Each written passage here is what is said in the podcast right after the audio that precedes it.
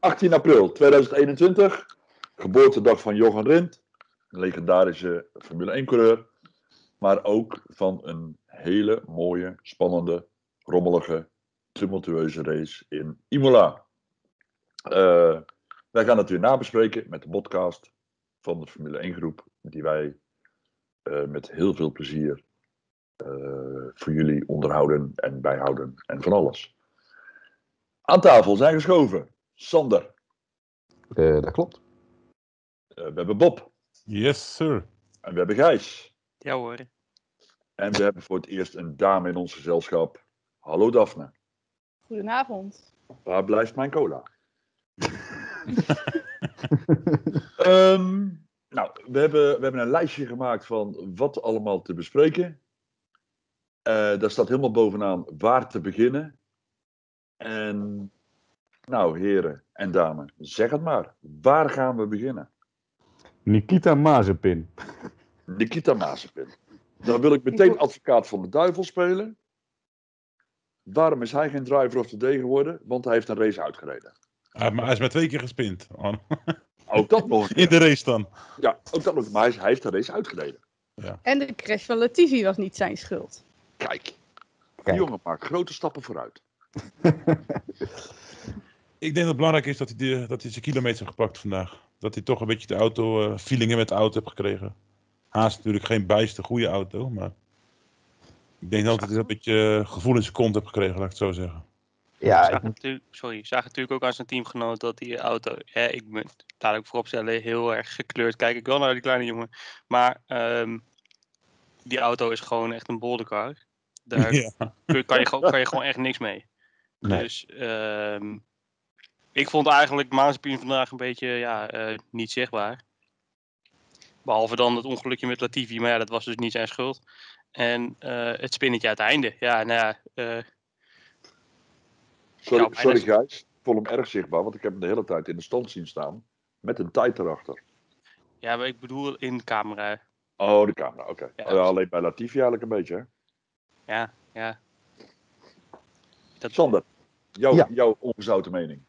Nou, mijn. Kijk, weet je, ik hield aan het begin van het weekend echt mijn hart vast. Want die jongen die was nog niet eens een rondje ver, dus stond hij al achterstevoren. ja, nee, echt waar. En uh, dan, dan gaat hij de pits in, dan rijdt hij nog een paar rondjes en aan het einde van de training fout hij hem nog even lekker op. Ja. Uh, en toen dacht ik van ja, jezus, het gaat het weer zo'n weekend worden. Uh, maar goed, hij rijdt hem uit. Weliswaar dan toch weer achter zijn teamgenoot, als ik het goed ja. gezien heb. Die hem ook op, opvouwen en um, natuurlijk zelfs zijn vleugel eraf rijdt. En notabene dan met een dichte pitlane ook nog eens een extra ronde zonder vleugel moet rijden. En dan nog voor zijn teamgenoot eindigen. En dan nog voor zijn teamgenoot eindigen.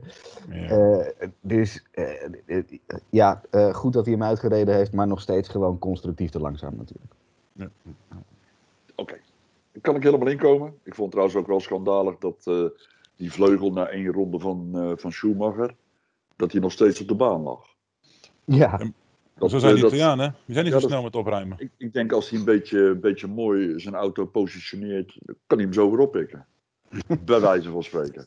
Ja, duct tape je eromheen gaan. Ja, zoiets. Wat zei jij ook alweer? WD-40 erbij en ja. uh, rijden met die Beetje duct tape, beetje WD-40, gas op die lolly. Ja. Daphne, wat vind jij ervan? Ja.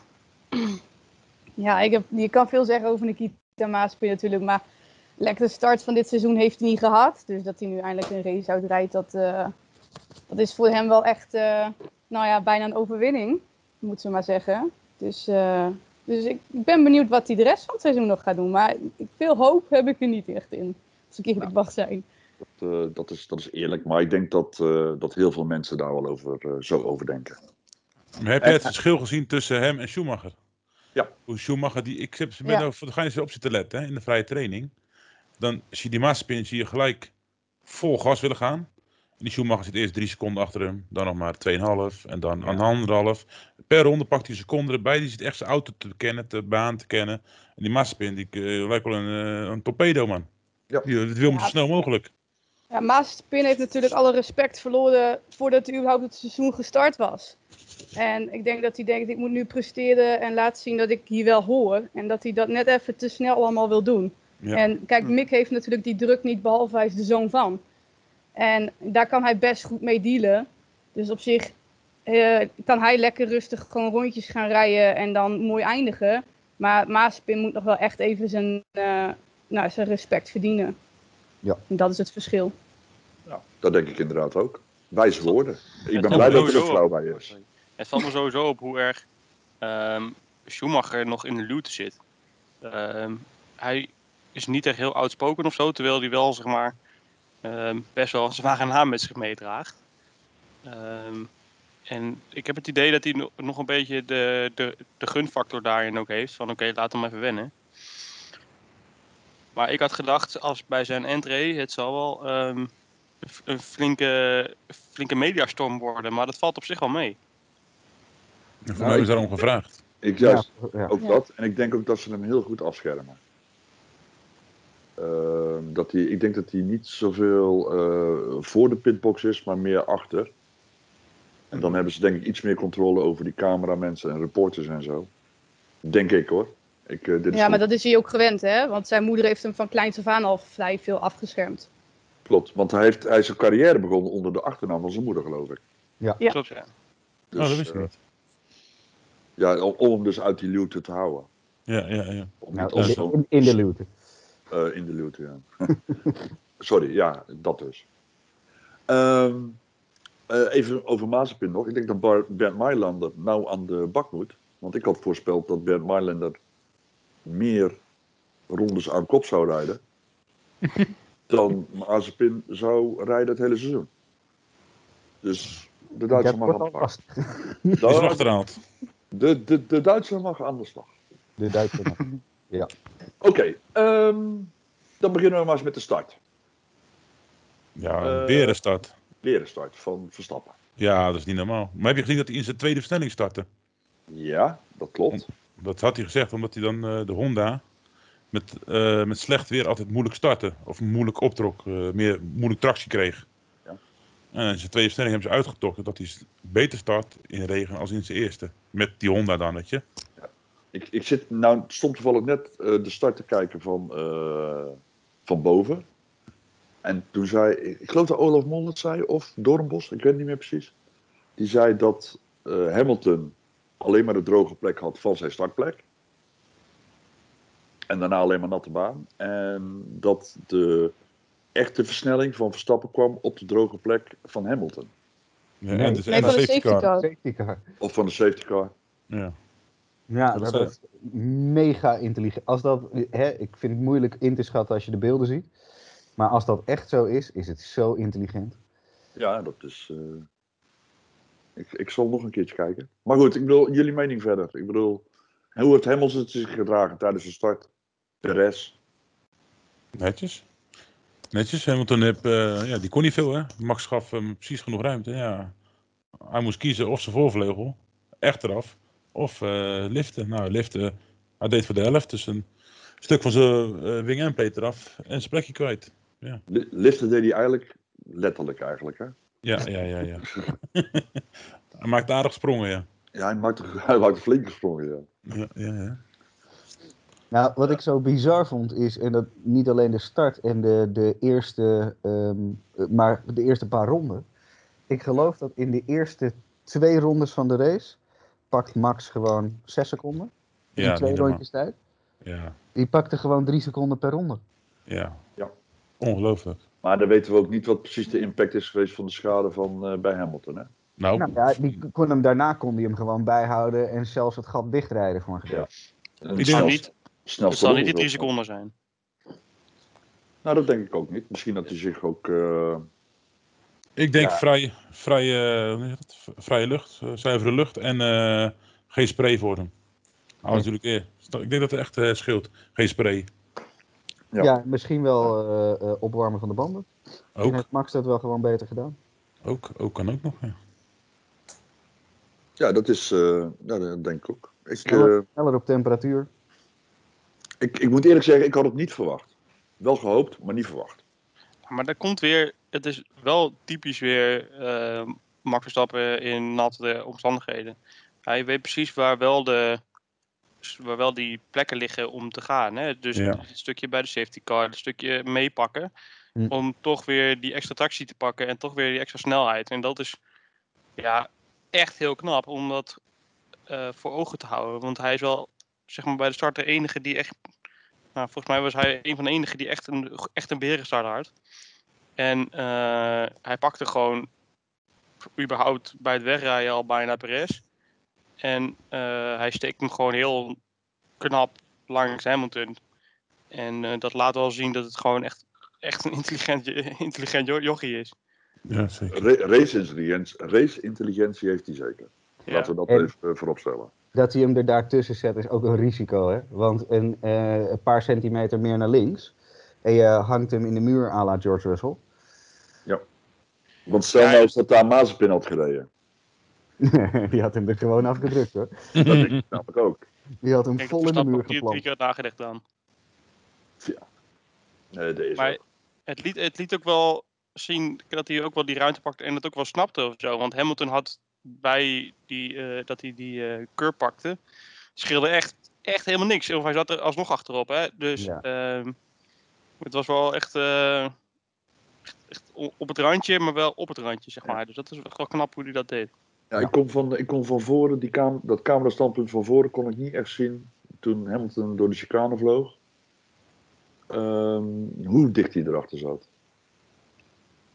Ik bedoel, het zal, het zal geen vijf meter geweest zijn, misschien wel minder zelfs, maar het zal ook geen centimeters geweest zijn. Nee, ergens tussenin. Maar ja, close was het wel. Ja, dat wel. Dat was, eh, het had ook heel anders af kunnen lopen. Nou ja, uiteindelijk raken ze elkaar. Dus En, maar dat brengt mij meteen bij de volgende vraag. Was Hamilton te gretig op dat moment? Hmm, denk het niet. nee, ik denk dat als je daar niet meer je auto laat staan, dan moet je stoppen met racen. Maar ik, ik, ken, ik heb Hamilton wel eens gezien dat hij, eh, dat hij ergens naast zat. En dat hij dan toch zag van, hé, hey, dat gaat hem nou niet worden. Of dat wordt, is te veel risico. En dan zet hij me toch weer achter om hem bij de volgende bocht te pakken. Ja, maar ik denk dat, je, dat Hamilton dat bij iedereen kan, maar dat hij ook donders goed weet wie er eh, naast hem rijdt. Ja, En dat hij nee, die, dat is eh, niet wat zeker is. Eh, eh, Dat hij die Red Bull niet aan de horizon moet zien verdwijnen. Nee, dat klopt. Even kijken, voor de rest viel mij de start van Bottas op. Die verloor gewoon een paar plaatsen. Ja, Ja. Maar die is. Ik weet niet wat hij heeft. eh, vorig jaar stond hij op pole. En reed hij best wel redelijk eh, race dan. Maar v- dit, dit weekend. Denk je nou. Training was hij best wel snel. En het dan, is eh, zo raar, hè? Hij rijdt Ja, twee trainingen rijdt hij gewoon de snelste tijd. Zit hij er goed bij en de rest van het weekend niet meer gezien. hoe, hoe kan dat dan? Hè? Ik snap het, ik snap het echt niet. Dat kan ik niet begrijpen. Ik, eh, ik, ik, ik- ja, misschien dat ik nou iets gek zeg, maar in een league die wij dan wel eens online spelen, daar hebben we ook wel eens jongens, die rijden één ronde rete snel. En zodra er 19 auto's om me heen staan, dan, dan, dan is het in één keer heel anders. Stress. Weet ik niet, stress misschien. eh. Ik weet het niet. Ik, eh, Maar dat zal dan wel gek zijn dat hij daar dan last van heeft. Want hij is wel GP3-kampioen geworden. Hij is wel. Hij heeft wel zijn sporen verdiend in de. Ook in de Formule 1 zelf. Maar ook in de, in de vorige series. En dat dat dan nu in één keer opspeelt. Ja. kijk, hij, de, het is van hem bekend. Je moet hem niet laten kwalificeren als achtste. Want dan wordt hij ook echt niet derde. Maar dit was wel een. eh, een eh, zeer matig optreden. nou, dan kom ik meteen bij de uitspraak van Russell. Zou dat meespelen? Dat, er gewoon, dat hij één keer een Bahrein heeft meegereden. En dat hij zelfs voor Bottas heeft gereden. Tot de fout bij die pitstop dan. En, eh, en dat hij daarom een beetje minder presteert. Angst wil ik niet zeggen, maar Dan nerveus. vind jij ervan? Ik denk dat dat zeker wel in Bottas hoofd meespeelt. Eh, ik bedoel, als je al kijkt to hoe het mee concern FU eh voor een comment die iemand op Twitter geplaatst had. Als dat al in zijn hoofd zo meespeelt, dan denk ik dat een George Russell die naast hem rijdt op de baan toch best wel heel veel invloed heeft eh, op dat moment. Dus ik denk dat dat zeker iets te maken heeft. eh. Sander, wat vind jij ervan? Eh, ja, ik denk wel dat er een kern van waarheid in zit. Ik denk dat hij wel vecht voor zijn stoeltje en dat hij misschien dit seizoen wel een beetje ziet als een, ja, hoe zeg je dat? Het seizoen waarin hij moet bewijzen dat hij in dat stoeltje moet blijven zitten. En ik denk dat hij donders goed weet dat eigenlijk misschien wel iedereen met een beetje verstand van autosport een andere mening is toegedaan. Ja. Dat denk ik ook, ja. Dat denk Duidelijk. ik ook. Ehm, ja, ik ga nou gewoon kriskras door het lijstje, want hij stond een eindje verder. eh verder Ja, op, kunnen we even terug naar de start anders? Ja, ga jij Want eens even wat naar de mij- start. Wat mij best wel opviel bij de start is dat die twee eh, McLaren's best wel even een momentje met elkaar hebben. En ik weet niet wie er dan links rijdt van de twee, maar Norris, die heeft Norris. best wel even een, eh, een momentje met het water ook. eh. Ja, die duwt hem bijna, die duwt hem bijna in de, in de, van de uh, Ricciardo. ja, Start, ja, dat klopt. daar Hebben kon we hij niet. net even opvangen. Ja, dat zag ik vanaf het shot van boven, viel me dat op. Ja, klopt. Dat heb ik net ook eh, even zitten kijken. Ehm, Vind ik best wel knap voor twee van die, nou ja, nou ja jonge jongen en hè, nieuw in het team jongen, zeg maar. Dat ze zo eh, toch die eh, McLaren's eh, hoog hebben weten te eindigen ook. maar dat heeft, ik geloof dat Lando Norris dat al heeft aangeduid eh, in Oostenrijk. Eh, met zijn derde plek. Eh, ja, Eh. maar echt een regen race voor Norris. Ik denk dat dat toch best wel nog even lastig is geweest. Ja, dat klopt. Vooral als je dan zijn hand op een koppeling houdt, op het stuurtje. Zijn knie was toch? Oh, ik had, ik had zijn vinger gehoord. Maar, Ik- Hij had het in, in zijn eigen, ja precies, in zijn eigen interview had hij het over zijn Ah, oké. Ja. ja, dat interview heb ik niet gezien, want daarna eh, moest ik, eh, ik moest meteen weg. Ehm, Maar zo, sowieso, als je die. eh, Mc- hè, A, ik vind McLaren echt een superleuk team op dit moment. Erg sympathiek, zowel in de leiding als in de coureurs die er rijden. Ehm, maar even over die Norris. Die eh, wordt op een gegeven moment vrijgelaten door Ricciardo. En die rijdt ook gewoon eh, eh, 6, 7, 18e per ronde van hem weg. Hè? Hm. klopt. Die heeft 32 ronden op de soft gereden. 32. Laatste stintje was dat. Tweede Ja. stintje. maar. Dat is gewoon Ja. knap, soft. Terwijl ze maar eh 19 ronden mee zouden gaan. Wat Ja. voorspeld was. Ja, zeker. En Danny. Rick heeft het natuurlijk ook gedaan. 32 ronden op de soft, zie ik net te kijken. Het mooiste van McLaren vind ik dat je ze echt de afgelopen twee, drie jaar gewoon steeds constanter en beter zag worden. Ja. Ehm, en ik denk dat ze met Ricciardo een hele goede hebben, want toen die die boordradio kreeg van laat Norris even voorbij, dan kunnen we zien eh, hoe hard het daadwerkelijk gaat. Dat je dat ook gewoon doet. Ja, die zal hij ook terugkrijgen, denk ik. Als het Oh, die ooit, krijgt hij eh, gegarandeerd een keer terug. Eh, daar ben ik haar van overtuigd. Hij liet hem wel een stukje later dan de boordradio ging eh, langs. Hè? Ja, Het deed direct. Ja, nee, nee, natuurlijk. Maar, maar dat is hetzelfde als met Ricciardo, dat, die, eh, dat ze zeiden van eh, je, je rondetijden zijn te langzaam. Dat was bij een vorige race. Hij zegt nou, dan geef ik wat meer gas. ja. Die, die instelling dus, hè. ja. Er zit ook geen arrogantie in het team. Het is niet zo'n team wat van kijk, wij komen eraan, eh, pas op voor ons. Het is gewoon een heel sympathiek team en elk nou ja, puntje die ze pakken, daar zijn ze heel blij mee. En Ja. dat is wel de, scha- de, de, de, de mooie van het team, zeg maar. Ja. Ja. Zack, Brown had afgelopen week nog wel een leuk. eh, die, eh, die had een interviewtje gehad en die vroeg, eh, werd gevraagd: maar wie is je beste teambaas? Zegt hij: de beste teambaas? Ja, Andreas Seidel. Want eh, die, en die had hij dan helemaal zelf eh, ook ge- ge- ge- ingehuurd. Dus eh, hij, eh, hij had wel een beetje last van eh, zelf, eh, zelf, zelf eh, arrogantie, zeg maar. Van, eh, dat heeft hij goed gedaan. Maar dat heeft hij goed gedaan, want die Andreas Seidel heeft echt kennis van de sport. Ja. Hij heeft natuurlijk Porsche eh, groot gemaakt, zeg maar. Nog groter dan het was. ja. En eh, die komt even binnengerold bij McLaren en het gaat per week bijna beter. Ja, die zet een puntje op die, hè? Die Ja. zet de, goede, de juiste popjes op de juiste plaats, lijkt het wel. Precies. Maar het zou toch mooi wezen? Je hebt nou Red Bull, Mercedes, McLaren wat eraan komt. En een mooi brug misschien te maken naar Ferrari. Die komen er ook weer aan, die staat ook dichtbij. Ja, Of is zeker. Of is het alleen deze race, denk ik, met de kort rondjes, weinig bochten. Nou, Eh, het is een technisch uitdagend circuit dit hoor. Ja, daarom. Dat, dan, ja. daarom Ik denk dat ze best wel iets gevonden hebben hoor, wat hun helpt. Een nieuwe motor, misschien met een slangetje ergens hier en daar.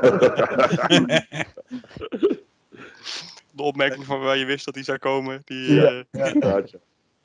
Nou ja, het is op zich natuurlijk wel grappig dat die Sainz, die zet hem volgens mij in de eerste tien ronden, zet hij hem drie keer in de grindbak.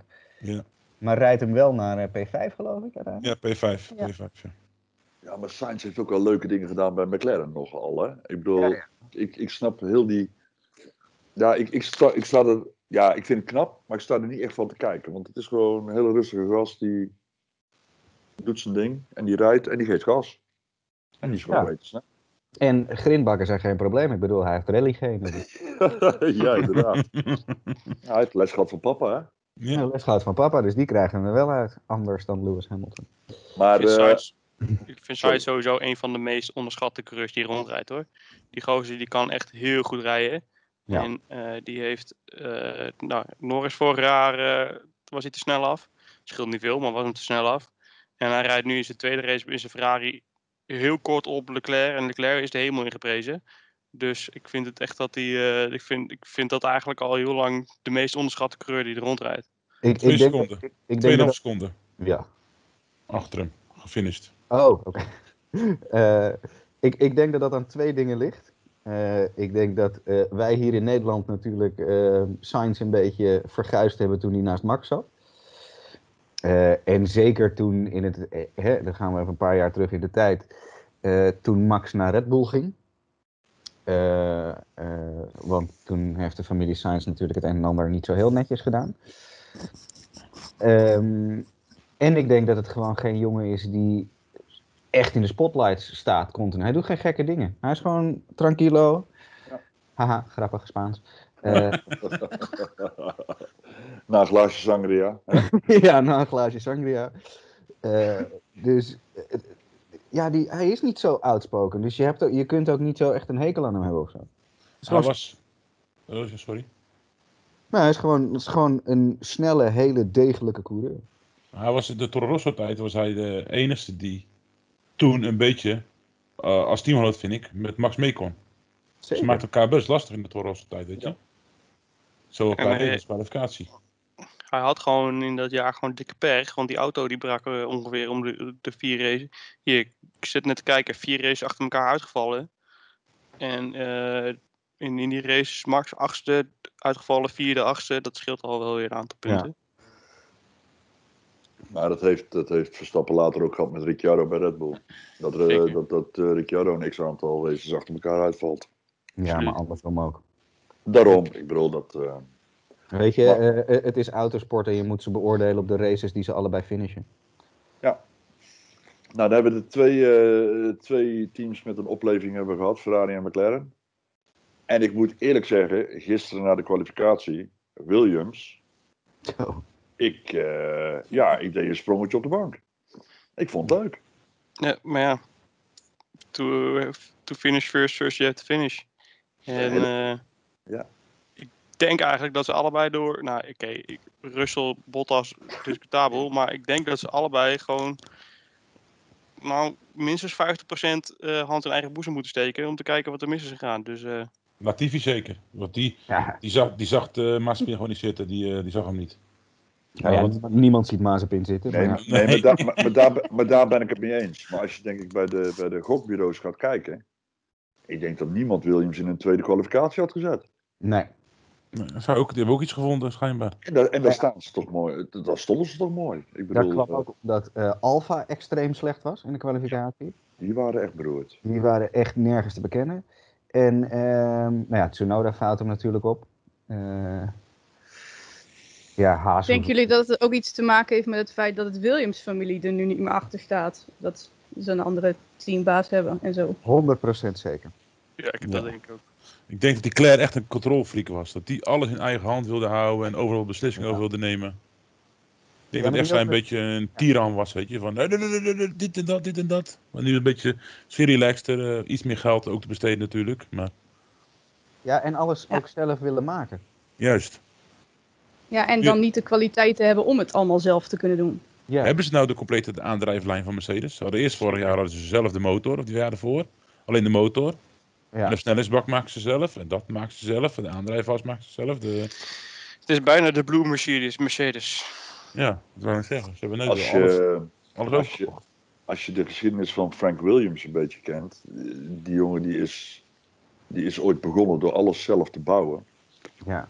Helemaal eigen, eigen stijl en eh, ik wil een buisframe zo, nou hebben we het niet, maak ik het wel, ik noem maar iets. Eh, en die heeft vroeger ook alles bij elkaar ja, gegraaid. Tot aan geld toe. Oh, ik dacht dat het om geld ging. Nee, nee. Nee, maar dan praat je over, over toen hij dus echt begon. Oké. En dan, Ja, maar hoeveel heeft zijn dochter daarvan opgestoken? Hè? Niet, Ja. Ik denk niet zo heel veel. Dat weet ik niet. Ik weet ook niet eh, in hoeverre Frank Williams zelf nog een beetje eh, raad en daad. Nou ja, en het eh, ligt natuurlijk ook aan eh, welke eh, mannen erbij zitten. Hè? Want de tijd waar jij nu over praat, of tenminste in ieder geval iets later, eh, eh, had je Patrick Head ernaast zitten. juist. En dat was natuurlijk toch eh, een van de grote breinen achter het Kurt Williams team. Ja, dat klopt. Helemaal mee eens. Eh, Adrian Newey nog daar gehad. Adrian Newey daar gehad, inderdaad. Dus het is een heel ander team geworden. En als je dan ook nog iemand hebt die niet capabel is om het te leiden, ja, Ja, dat is een snelle optelsom. Waarom is die Paddy Lowe, denk je, toen weggeschopt daar ook, bij Williams? ik denk dat hij te dwars was. Ja, ik denk dat ik ook. Dat hij, dat hij tegen Claire inging. Ja, dat denk ik ook. Dat ze dat niet accepteert. Dat ze zegt van wegwezen, eh, maat. Ja, ik denk dat hij misschien een bepaald. Hij denkt dat hij het roer op een bepaalde manier om wilde gooien en dat ze daar niet van verdiend was. Ja. Ja. Eh, Dat denk ik ook. Oké, dan gaan we verder eens even bij de andere teams. Ehm, de Stroll Martin. Stroll Martin. Hoe, eh, Klinkt als een slechte artiestennaam. Zo een van ja, de, eigenlijk wel, hè? Zo'n Q-Music top 500 eh, artiest, weet je. Ja, Hier heb je Stroll Martin. ja, Met de little green bag. de, de Snolle Bollekes 2.0. Juist. Nee, eh Aston Martin, Stroll en Vettel, vandaag. Slecht. U maar. Die begon al lekker. Met die eh, met de breakfails naar de grid. Eh, die hadden zeg maar. Ben je lekker chips aan het eten, Bob? Eh, Die, ehm, die, eh, die remmen begaven. En eh, van allebei de wagens trouwens. Dat is ook precies de reden waarom Vettel niet op de, op de grid stond. En nou, dan begin je al lekker. Dan sta je al 3-0 achter, zeg maar. En dan heb je ook... ik had eigenlijk wel wat meer van Stroll verwacht. Want Stroll is best wel aardig in de regen. Ehm, ja, en het, eh, het was gewoon niet een dag. En, die, en dan heb je nog zo'n snafnauwer die, eh, die gaat piepen. Dus het is, eh, ze zijn positief dit weekend doorgekomen. Ik, eh, ik heb al een paar keer geroepen dat eh, hoe rommeliger een race, hoe op een of andere manier beter, hoe, hoe Stroll steeds beter naar boven komt op een of andere manier. Omdat hij ook rommelig, rommelig in zijn hoofd is, denk ik. Ja, maar dan, moet dat, dan moeten al die rommeligheden dan precies in elkaar vallen. Ja, maar luister, misschien kan dat wel, weet je. Je hebt mensen die, die presteren heel goed in een eh, race die eh, niks, niks in gebeurt, weet je. Maar zodra er misschien een keer een regen valt, of een, eh, je hebt toch met Hamilton ook, als hij een tikje hoort in zijn auto, als hij op de derde plek legt, dan is gelijk eh, zijn auto kapot of zo, weet je. je misschien is het zo- zoiets. Misschien gedijt hij beter met, ja, met rommeligheid, weet ik het. Kan toch? Weet het ook niet. Ik bedoel, eh, ja, Hamilton, ik zie dat een klein beetje anders. Ehm, maar goed, dat, daar hebben we misschien straks nog wel even over. Eh, Vettel,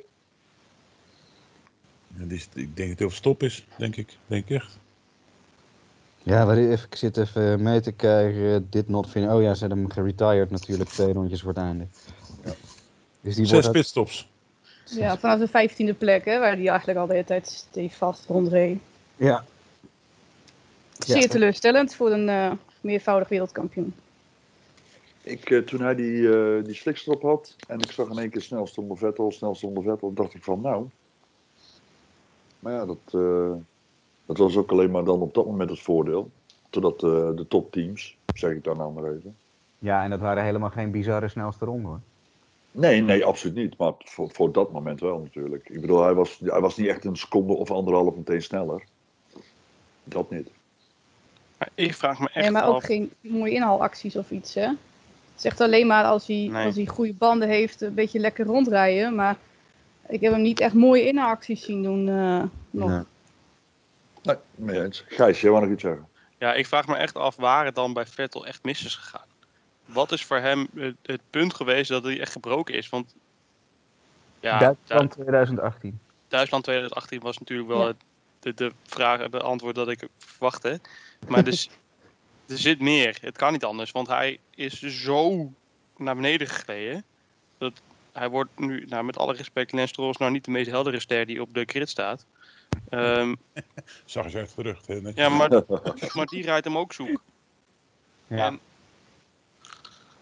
Ik denk echt dat hij, net was zegt, eh, Duitsland 2018, dat hij bij Ferrari eh, ook flinke mes in zijn rug gekregen heeft natuurlijk. Ja. Denk ik echt op. Ah. Ja, dat is hem Het is echt ook daar- natuurlijk niet. Het is natuurlijk ook niet lekker geweest dat hij Leclerc naast zich kreeg, die in één keer in die Ferrari wel zo stukken beter presteerde. En dat eigenlijk een nog vrij rookie was voor in een Ferrari. En Ja. die rijdt dan zo'n meervoudig wereldkampioen in die Ferrari even helemaal naar het snotje. Ja, dat, eh, dat breekt je natuurlijk ook wel ergens eh, er nog bij op.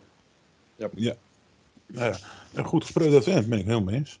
Ja, en ik denk dat dat ook met het vertrouwen van het team te maken heeft. Je wist natuurlijk dat eh, Leclerc toen hij naar Ferrari kwam, ja, dat is een kind van Ferrari. Ja. Eh, die is helemaal eh, opgeleid door Ferrari. Dus ja, die zou altijd, ja, hoe zeg je dat, het handje boven het hoofd gehouden worden. Net als Max een beetje bij Red Bull, zeg maar. Ja, ja denk ik wel. Ik, denk dat, ik denk wel dat je ook Vettel eh, eh, echt vertrouwen nodig heeft, ook vanuit het team. En toen hij daarheen kwam, kwam hij natuurlijk, hij ging van Red Bull naar Ferrari als de grote wereldkampioen die ze even binnenhaalde. Ehm, en hij zou Ferrari wel weer wereldkampioen maken. Nou ja, dat is natuurlijk niet gelukt. En vervolgens zeggen ze van, eh, nou, we gaan eh, met onze eigen protégé gaan we het proberen. En ja, het- dit is op papier dan niet waar, maar hij werd daarmee toch een soort van tweede coureur. het Ik verbaast denk- me gewoon zo. Ja, ik denk dat eh, de, de komst van Leclerc eh, dat dat een breker voor hem was. En vooral de reden waarom. En vooral toen hij ook begon te presteren. Ja, Ehm, en waarom? Ja, dat zou hij alleen kunnen vertellen.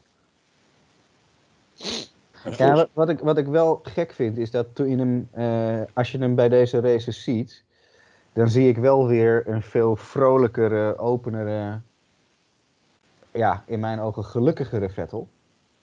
Maar het presteren is er nog niet. Zijn snelheid is weg, lijkt het wel. Ja, Alsof de halve aarde van zijn rug of van zijn schouders af is. Ja, hij eh. kon nog wel eens om het kwalificeren, kon hij wel eens een rondje eruit persen, zei u tegen, weet je. Maar ook dat is niet, eh, toch van die kleine foutjes, even twee bandjes even buiten de baan, een bandje buiten de baan, een tracklimit hier en daar, weet je. Ja. Lijkt of hij ja, niet meer geconcentreerd is. Ja, hij zal heus wel geconcentreerd wezen, maar daar lijkt het op, weet je. Dat hij toch die kleine, het zijn die simpele dingetjes die hij nou niet meer... eh, ja, ja, ja eens. Ja, maar ook in dit team is hij natuurlijk weer tweede rijder. Hè? Ik bedoel, eh Papi Strol gaat natuurlijk niet zijn zoon eh, als tweede plek zetten. Dus hij gaat van een tweede plek naar een tweede plek in een team. Ja, En ik denk dat wat Vettel eigenlijk gehoopt had, was dat hij eerste rijder zou zijn.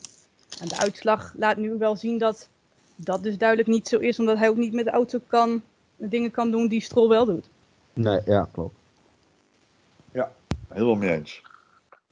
Dan naar een van mijn favoriete teams, Alfa Tauri. Ja. Ik vind dat zo'n leuk team. Ik bedoel, ze zorgen vandaag dan op een hele andere manier voor een spektakel, maar ik vind dat gewoon toch een leuk team. Buiten het feit dat ik vind dat ze een van de, zo niet de mooiste auto van het hele veld hebben. Nou ja, daar kan Daphne alles over vertellen.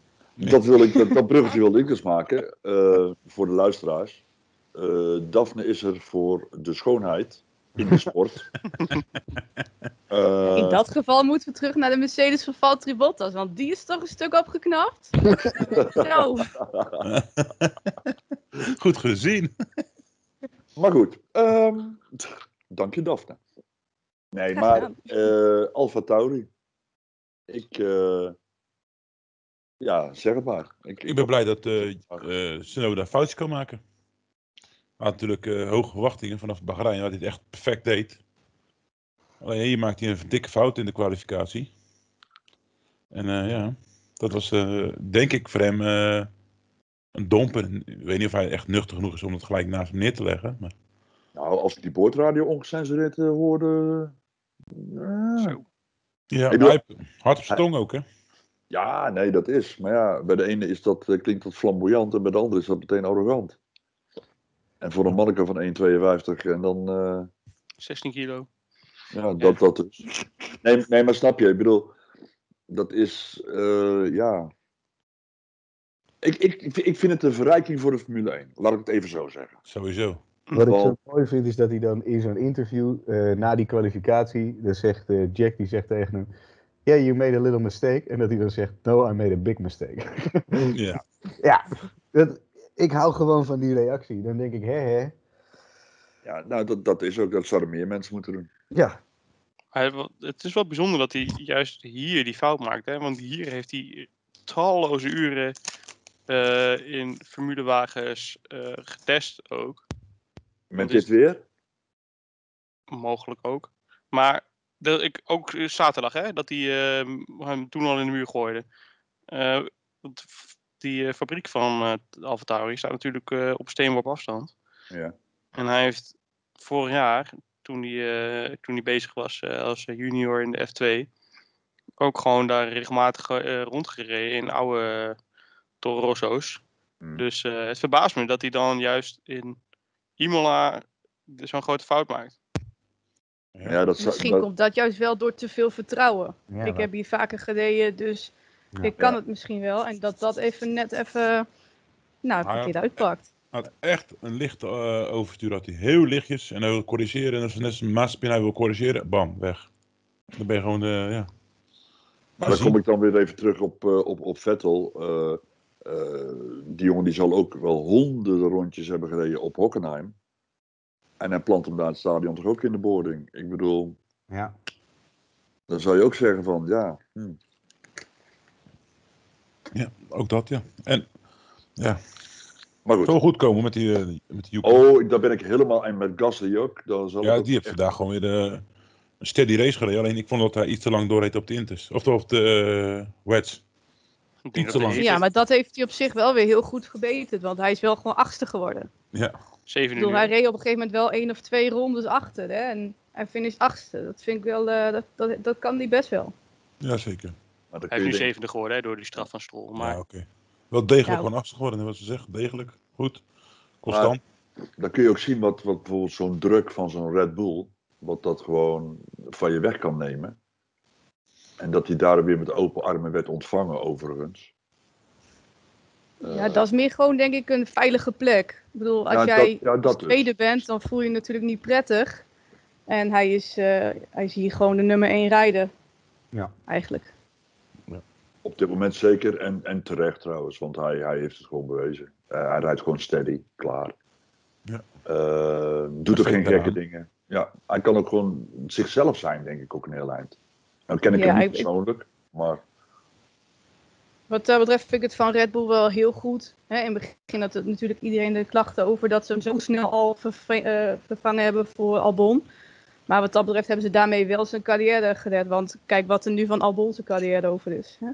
Ja, DTM. niks. Alleen DTM. ja. Heel, heel weinig. Simulatorwerk. Maar toch man. denk ik ook dat, maakt niet uit wie er naast Max Verstappen zit, dat je dan toch onbedoeld de druk op je eigen schouders legt. Van, oh, ik heb, zit wel de laatste hotshot van de Formule 1, weet je. Ik wil hem ook wel proberen te verslaan. Dat je daardoor toch, eh, ja, die onbewustzijn fout gaat maken of te veel druk legt. Ja. Ja, en, ja, daarom en- is het ook zo mooi dat natuurlijk nu Perez eh, hem uitkwalificeerde. En Dat legde wel even de druk weer bij Verstappen neer. Van nou moet je wel laten zien dat je de nummer 1 bent bij Red Bull. Juist. Ja, nou, precies dat. En het is ook zo dat als je een team bent, dan wil je elkaar eh, beter maken. En dan hebben we het nou over, over Formule 1, maar ja, ik maak dat zelf ook mee met volleybal dan. Maar je wil elkaar beter maken. Maar je bent ook meteen elkaars concurrent. Ja. Ehm, dus ja, en daarom ben ik, net wat Daphne zegt, ben ik heel blij dat eh, die Perez eh, als tweede is gestart. Terwijl hij wel een hele rommelige Grand Prix afwerkte. Dat was, dat was echt rookie materiaal, was dat. eh. twaalfde geëindigd, hè. Dat was echt niet best. ik, Maar ik het ken- gaf Verstappen natuurlijk wel weer de drive van je moet nu wel die Ja. positie van Hamilton afpakken. Want als Perez dat gedaan had, dan had hij echt eigenlijk, kort gezegd, voor lul gestaan. Maar we aardig afgepakt ook, of aardig gegeven ook vandaag. ja, zo. Ja, dat, eh, dat is niet meer zeker is. Ehm, ik had ook een puntje. Die nieuwe lichting. Je zag op een gegeven moment een gevecht. Welke ronde precies? eh, dat zal ergens eh, tussen de 15, 20, 25. Tussen de eerste en de 63ste ronde zijn geweest. Ja, zoiets ongeveer. Ja, ja dan, dan, ga, dan speel ik het op heel safe. Hè? Heel veilig. Nee, maar, eh, maar de nieuwe lichting. Gasly, Norris, Sainz, Stroll. Hoewel ik de laatste twee eigenlijk niet echt meer nieuw vind. Gasly is ook niet nieuw meer hoor. Nee, maar nieuwe lichting, de jonge lichting. Laat ik het dan even zo zeggen. Ja, de, je, min, had, de min 30ers. je had het podium, eh, voordat Hamilton erbij was, had je Verstappen, eh, Norris en Leclerc. Ja. En ik denk dat die drie met Sainz erbij wel eens eh, de nieuwe lichting, echt de goede nieuwe lichting kan wezen. Ja. Als die drie ook met z'n drie op het podium zouden komen, zou het het jongste podium ooit zijn. Ja, klopt. Ja. Ja. Ik had zo Ik denk dat je dan wel Tsunoda een beetje te makkelijk wegzet. Nee, maar die bedoel ik niet, maar qua ervaring. Die moet nog leren. Het is het eerste seizoen. Ja, ja. Norris, eh dit pas een seizoen achter de rug. eh Leclerc achter de rug. Seizoen achter de rug. Stappen natuurlijk ja, al vanaf de 17e natuurlijk. Ja, met met alle respect, Tsunoda was ik niet vergeten. Alleen in de race waren op een gegeven moment die vier mensen. Ja. Want die vier rijders die waren gewoon met elkaar aan het knokken. Om een plek. Ja, dat was gewoon prachtig om te zien. Ja. Ik vond het gewoon leuk. Zelfs dat je vroeger eh, Nicky Lauda, Hunt, Andretti en Reutemann bijvoorbeeld eh, in een Grand Prix achter elkaar zag rijden. En knokken om een plekje. Oh, dan zal ik je als geheim verklappen. Vertel. Toen waren wij nog niet geboren, vriend. ik wou net zeggen, opa vertelt even hoor. Ook wat vertel. Eh, Dat Bob, is een ik, verhaal eh, alsof je voor je eh, naast bed zit van... Er was ooit zo'n man met een half oor, meneer Luik. Snap je zo'n verhaal? nee, ja, nee, nee, maar daarmee vergelijk het, want dat zijn wel namen die kennen jullie natuurlijk wel. Ja, zeker, zeker. Ja. Zal ik je vertellen, Nicky Lauda was een man die. eh, maar goed. nee, maar, maar ik denk inderdaad wel dat dat inderdaad de toekomst is samen met eh Sonoda. Ja, zeker. Vers- Verstappen natuurlijk ook, want die, die heeft nog een hele, heel aantal jaar voor de boeg, denk ik. Oh, en vergeet de Russell niet, hè? Nee, nee, nee, want eh, toen Daphne haar betoog begon over, eh over Tsunoda, dacht ik van, en als Russell nou eens een leuke auto krijgt, dan... eh, Nou, je best kans hij er zeker in de Mercedes zit, toch? Dat had hij al toch met Hamilton toen hij eh, corona had. ja, klopt. Ja, toen, Ik bedoel, eh, dat eh, was voor Bottas ook geen pretje. Nee, maar toen zette hij heel de ge- eh, gearriveerde rangorde eventjes op zijn kop. eh. Ja. Ja. En dat vond ik hartstikke mooi om te zien. Toen liet hij wel zien van, dat hij het kan. die niet voor hem gemaakt is. Want die jongen is vrij lang. Ja, dat klopt, ja. Die zat Hij partij had zo ook een schoenmaat kleiner, toch? Sorry, Ja. Daphne. Had ook een schoenmaat kleiner aan, toch? Of zoiets? Ja, ja halve maat, een maat kleiner, ja. Ja. En hij zat met zijn knieën tegen het dashboard aan. En Ja. misschien, misschien tegen de koppeling. Je weet En dan, rijdt hij, en dan rijdt hij iemand naar het snotje waar de auto compleet voor gemaakt is. Ja, inderdaad. Dat is, ja. Ja, Ja, maar ik, ik, ik denk dat iedereen het er wel over eens is dat als, we, als wij allemaal de keuze hadden mogen maken, had Russell al lang in die Mercedes gezeten. Al lang, vorig seizoen al. Ja, Zeker weten. hadden ze mogen ruilen. Had hij weer teruggegaan naar Williams, ons Bottas. Ja. Als ik jullie de keuze hadden gehad, hadden jullie dan Alonso weer teruggekozen in de Formule 1? Nee, Zo, nou, dat was een heel resoluut antwoord. ik vind, Nee, ik ook niet. ik vind stiekem het eh, een beste steek ook naar eh, Zo en Loengaard. Dat die eh, nu de F2 rijden en denken, ja, Ja. nou ja, het, heel veel zin om in het eh junior team van Alpine te zitten heeft het niet. En eh, ja, hij is zo lang afwezig geweest. Kijk, eh, de naam is fantastisch, hè? laat ik dat vooropstellen. Alleen ik had het, eh, ik, eh, had het niet gedaan. Ja, die andere jongen zit ook in de wacht natuurlijk nou daardoor, hè? Die Chinese jongen die er al een paar jaar in de F2 rijdt. Ja, eh, zo. Uh, Ganyu Shu. Ja, Ja, Shu, ja. Zo, zo, Shu, zo. Dat is ook een Alpine rijden natuurlijk. Maar ik Ja, vind ook hoe hij de vorige auto gewoon compleet de grond ingeboord heeft. Ik denk, zo'n rijder moet je ook niet willen. Die, dat als je auto niet presteert, dat hij eh, jullie gewoon publiekelijk weer te schande zet. Ja, met Honda was dat toen toch? ik heb ja, eh, eh, McLaren dacht ik toch? McLaren. Ja, ja. McLaren, McLaren Honda, ja. Met de GP2 engine en eh, dit en Ja, dat, ja. ja. Ik, ehm, ik heb wel begrepen dat, dat ze Alonso gehaald hebben. Niet alleen vanwege de naam, maar ook omdat ze dit jaar willen gaan bouwen aan de auto. Aan een volgend seizoen. En daar willen ze zijn ervaring heel graag bij hebben. Oké, dat kan je toch ook van de zijlijn doen? Eh, dat... hey, eh, Louis van Gaal. Ik, ik, Ehm, ik verwacht dat, eh, dat bij Alpine ehm, op termijn eh, Gasly erbij komt. Dat is natuurlijk de droom voor een Frans team om eh, Gasly erin te hebben. En ehm, Alonso zou er wel een keer mee ophouden natuurlijk. En eh Ocon wordt- is eh, denk ik eh, op een gegeven moment gewogen uit de lichtbevoering. Dat denk ik ook, ja. Die is ook lang, hè, die. Ja, Ik denk niet dat, eh, dat Gasly daarheen gaat hoor, om eerlijk te zijn. Gasly zit goed op zijn plek. Gasly die zal eerder dan weer liever naar Red Bull willen gaan dan dat hij naar, de, naar Alpine gaat. maar wil Red Bull Gasly? Ik denk dat dat niet meer gaat gebeuren, denk ik. maar Nee. wat als, wat als Alfa Tauri nou het derde team gaat worden? Van de Formule 1. Wil Ja, ik denk dat- denk dat dat de hoop is. Ik denk dat die, dit is in potentie dat ook zijn. Dit seizoen. Nee, ik denk McLaren. Ja, Dat McLaren. chassis, dat chassis met, met de Mercedes eh, Power Unit. Dat is, ja, als je ziet hoe Norris er meer rijdt. Kijk, eh, ik, eh, die kan je ook 60 worden. Maar die kan je nog verwijten dat hij een beetje moet wennen aan de auto, aan het team en aan de dingen. Weet je, en dat. Ik denk echt dat McLaren weer het derde team wordt. En dan gaat erachter tussen Ferrari en Toro Rosso. Of uh, Alfa Tauri, sorry. Denk ik. Ik, zou het, eh, ik zou het leuk vinden als er eh, dadelijk iets is eh, dat we een top 5 hebben van teams. Ja, dat denk ik ook. Dat zou wel mooi wezen. Ja, en niet de standaard, eh, de standaard 3. Mag ik nog iets zeggen op Tsunoda? Nee. Ehm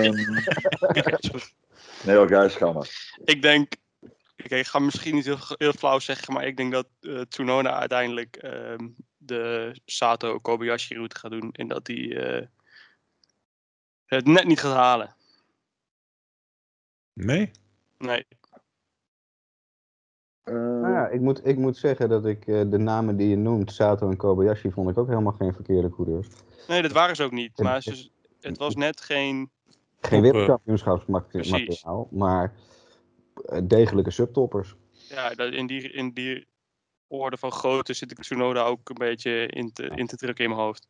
En uit, ik denk uiteindelijk wel dat hij nog een keer een, een kansje krijgt bij Red Bull hoor. Omdat eh Perez is eh, ook niet eh, de jongste meer. 31. Ja, en de aanwas binnen het Red Bull Junior team, mwah, moet ik ook nog maar zien. Ja. Ehm, dus eh, ik denk dat hij uiteindelijk wel een keertje daar gaat rijden. Maar ik denk echt niet dat hij, ehm, dat hij misschien wel race-winning material is. Zou dat niet in contract zijn met Honda? Met de leverancier van... eh, eh, we willen een keer dat een Japaner in een Red Bull rijdt. Ik zou dat er in, in zo'n contract kunnen zetten. Honda houdt hem niet op, toch? Ja, maar ik bedoel... Dat ze zelf zeggen van, nou weet je, het hele motorenplan en zo, wat er op, op stapel staat. Dat ze wel ook toch een, een Japans ding willen doorhouden voor in ruil voor informatie of zo, weet ik het, weet je. Ja, want stel nou eens dat die Alfa Tauri zo, zo goed gaat lopen. Met een Honda motor. Dat Honda eh, nog een keer terug gaat denken van... Hé hey, verrek, misschien gaan we nog wel een keer vijf jaar door. Want met die Tsunoda hebben we iets in handen. Nee. Ik weet het niet, hè. Ik, eh, ik Ik Red denk dat Honda- nieuwe, is een nieuwe fabriek aan het bouwen, Red Bull. Voor die powertrain. Ja, Honda heeft die handen, die heeft de handen voor na volgend seizoen echt volledig, nou niet volledig, maar grotendeels afgetrokken.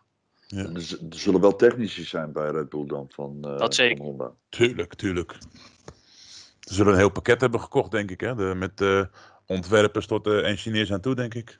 Ja. Plus het eh, beschikbare info voor de motoren natuurlijk. Ja, dat denk ik ook. Ehm, ja, Sander is eh Tsunoda's lievelingetje. Dus eh, Wat, Sander is Tsunoda's nee, liefde? nee, ja, net, net andersom. Een hele andersom. rare zin is dit. Nee, ja, net andersom, net andersom. Net andersom. ja, Ja, ik, vind het een leuke, ik vind het een leuk kereltje, ja. Het is, eh, en hij is, eh, hij is nog snel ook. Dus Ik vind het ook een leuk reeltje, maar ik, ik vermoed dat hij niet goed genoeg is. we, we, gaan het zien. We gaan het zien. Ik denk dat er alleen maar iets gaat veranderen bij Red Bull op het moment dat Max misschien mogelijk ergens anders een contract gaat tekenen. 100%. Maar dat, eh, Anders zou ik niet zien waarom ze Perez wegdoen. Ik bedoel, ze doen nu een beetje net als Mercedes eh, hun nummer 1. Hè, bij Mercedes in dit geval Hamilton en Red Bull Verstappen. En ze zijn daar een goede tweede man voor nodig die punten kan binnenhalen en het kan doen wanneer hun nummer 1 het niet kan. Dus ik zie niet zo snel gebeuren dat Gasly of Tsunoda weer doorschuift naar de Red Bull. Nee. Tenzij Max ergens anders gaat tekenen. Tenzij Perez dit volhoudt. Eh, Dat is ook. Dan zijn er nog genoeg andere gegadigd hoor. Ik denk dat... Ja. Nee, ik denk wel inderdaad dat ze op de deur staan te kloppen. Zodra Perez zegt van ik stop ermee. als Hulkenberg terugkomt, jongen, dat is echt, dat zou echt een zwakte woord zijn. Oké. Ja. Maar laten we naar het volgende punt gaan. Juist. Ja. Vol- volgende punt. Eh, ja, dan komen we toch even op het incident van Bottas en Russell uit. Mhm. We hebben het al heel kort even over gehad. Sander, ik wil jouw mening. Eh, nou, ik vind, het, ik vind het erg interessant wat er daar gebeurt, omdat eh, je kunt ze allebei een beetje de schuld geven. Eh, en eerst, eerst was ik heilig ervan overtuigd dat het volledig George Russell's schuld was. Want ik dacht, ja, die gaat daar gewoon aan de buitenkant, die pakt eh, met een wiel pakt hij het gras. Ja, dan ben je hem kwijt en eh, nou, de rest is geschiedenis. Maar je ziet ook eh, dat op het moment dat Russell daartussen duikt, dat Bottas een klein beetje naar rechts komt. En een klein beetje in de Formule 1 het lijkt natuurlijk al snel wat meer. Eh, en ik kan me best voorstellen dat Russell dus gedacht heeft: oké, ik moet ook nog een beetje naar rechts om ruimte te houden. Daardoor het gras raakt. Ehm, dat was ook zijn, zijn eigen uitleg, overigens. Eh, dus ja, ik, ik vind het allebei wel dat ik denk van, hmm, ja, waar ligt die fout nou? Ik denk toch stiekem, contrary to popular belief, dat er best een gedeelte van de blame bij eh Bottas ligt. Denk ik ook, ja. Want hij, je zeggen, hij maakt een hele lichte eh, stuurbeweging naar rechts. Echt een lichte. Ja, En daar eh, met 300 plus schrik je eigenlijk natuurlijk helemaal verrot als dat gebeurt. ja. En je, wilt natuurlijk, ja, je denkt, hij komt, hij komt naar helemaal naar rechts toe, dus ja. Ik vond, de, ja, ik vond echt Bottas schuld.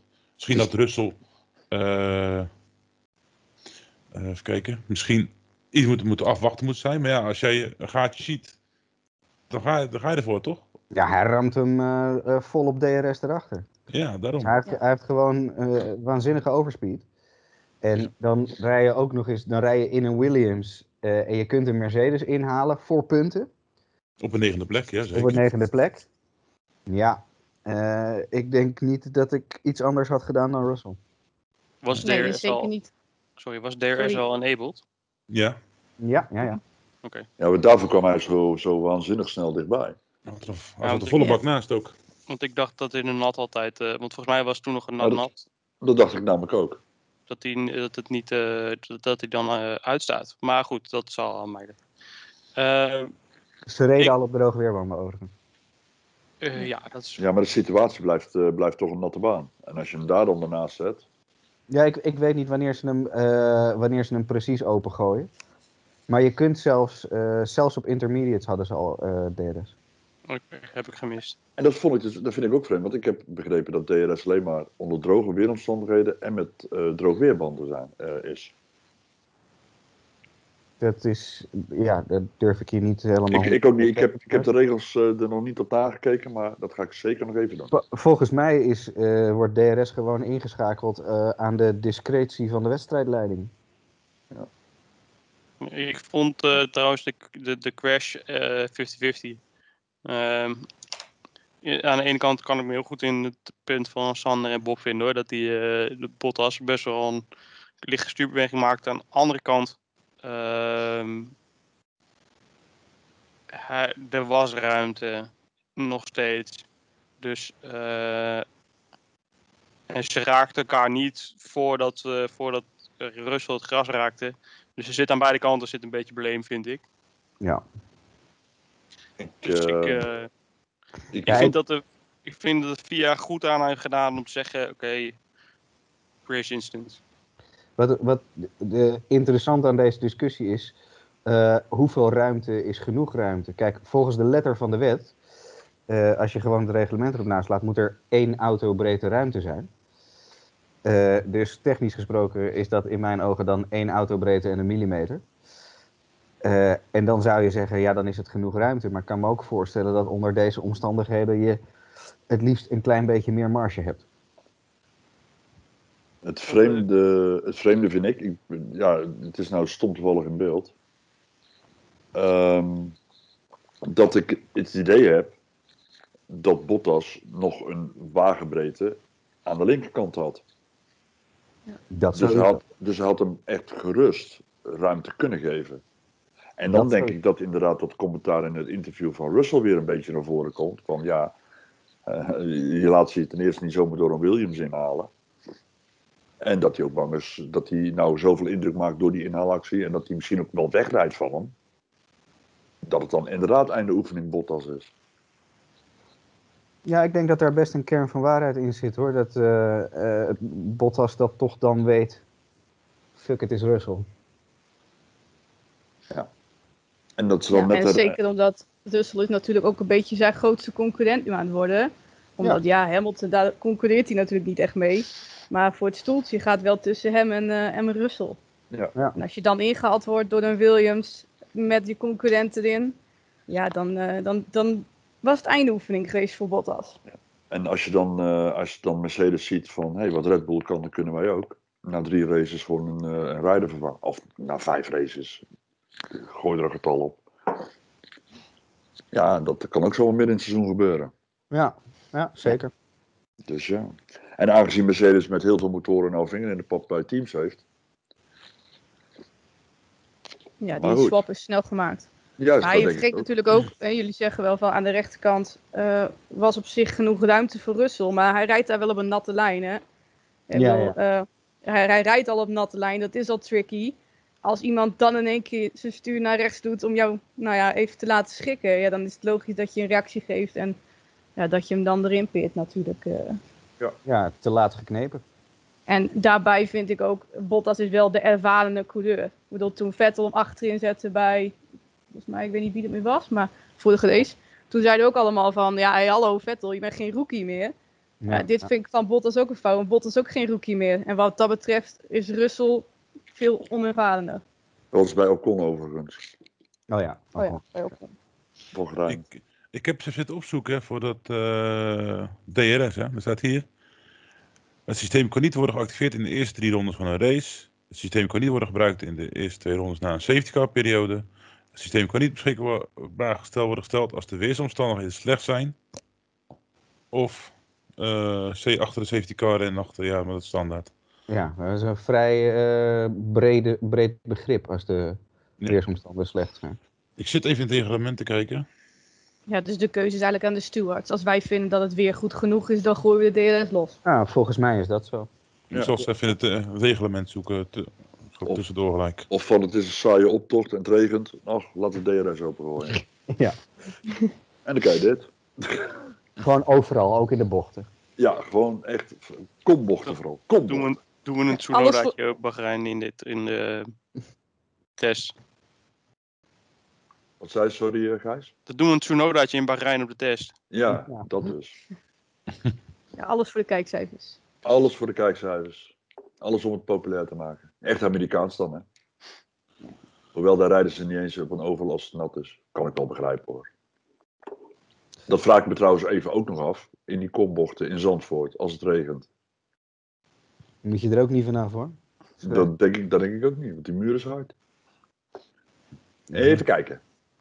Eh, ben jij het nog even aan het opzoeken, Bob? Die, Ja, ja, eh, ja. exacte Ga maar regel? gewoon verder. Oké. Ik zoek het even snel op. Ja, dan moet je, als je het weet, moet je even op je belletje. Hè? Ja. Ping, ping. Anders ook de tijd door, hè? dat weet je. Hè? Ja, een Ping, soort ping. tien voor taal is dit. Of hoe heet dat? Eh, per, per seconde wijze. Nee, 2 voor 12. Oh, twee voor twaalf, weet ik veel. Ja, ik kijk al niet. Nee, nee, dan hoor je Bob zeggen. Ik wissel de eerste regel voor de derde en de derde voor de tweede. Oké. De... En als wij het leuk vinden, klikken we op Wie Want More.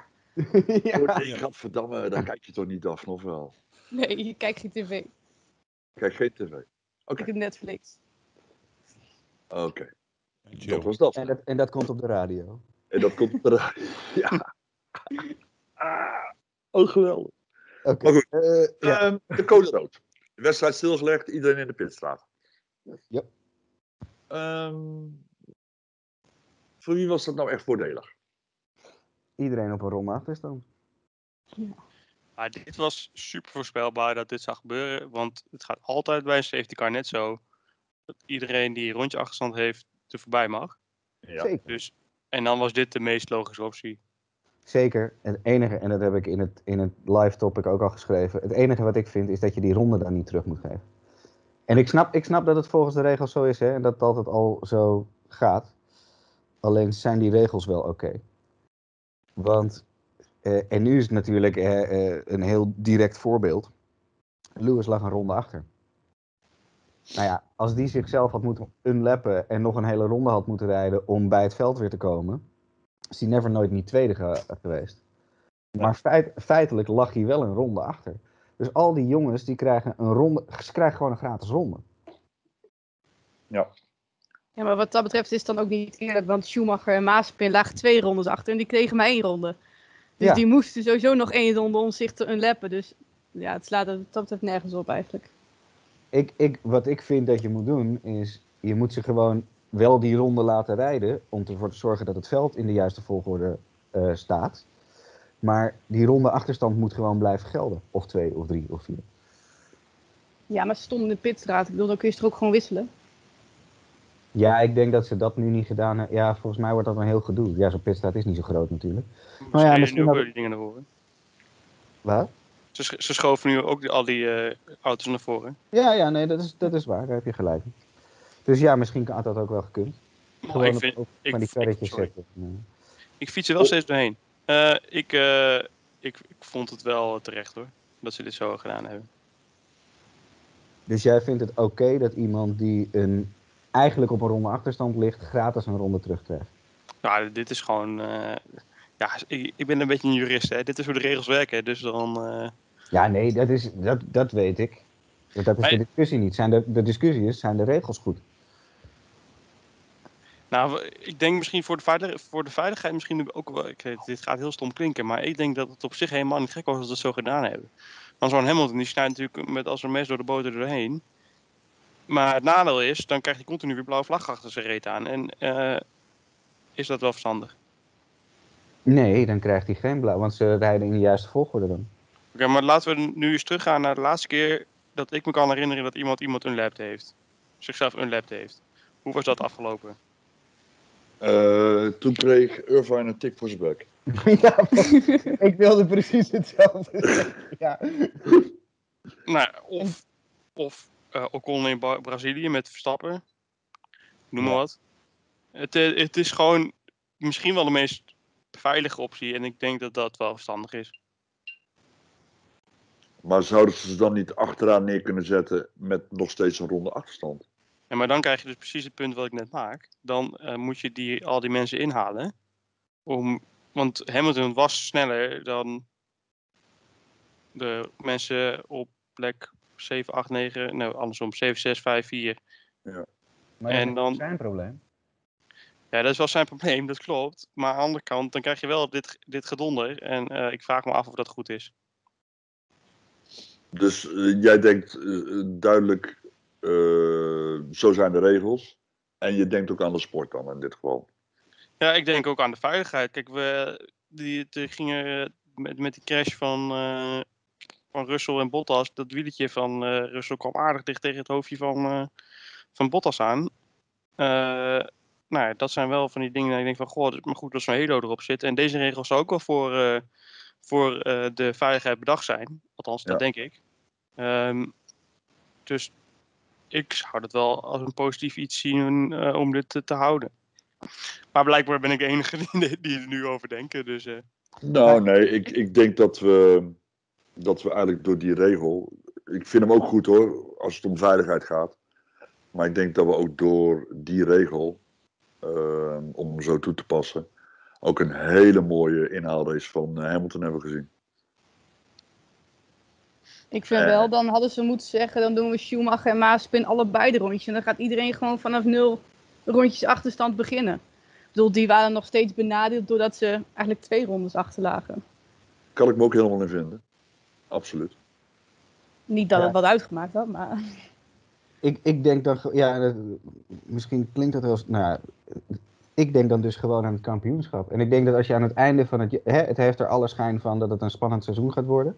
Laten we dat ook hopen. Dat het uh, tot op de laatste race spannend blijft. Uh, of dat Max halverwege al kampioen is.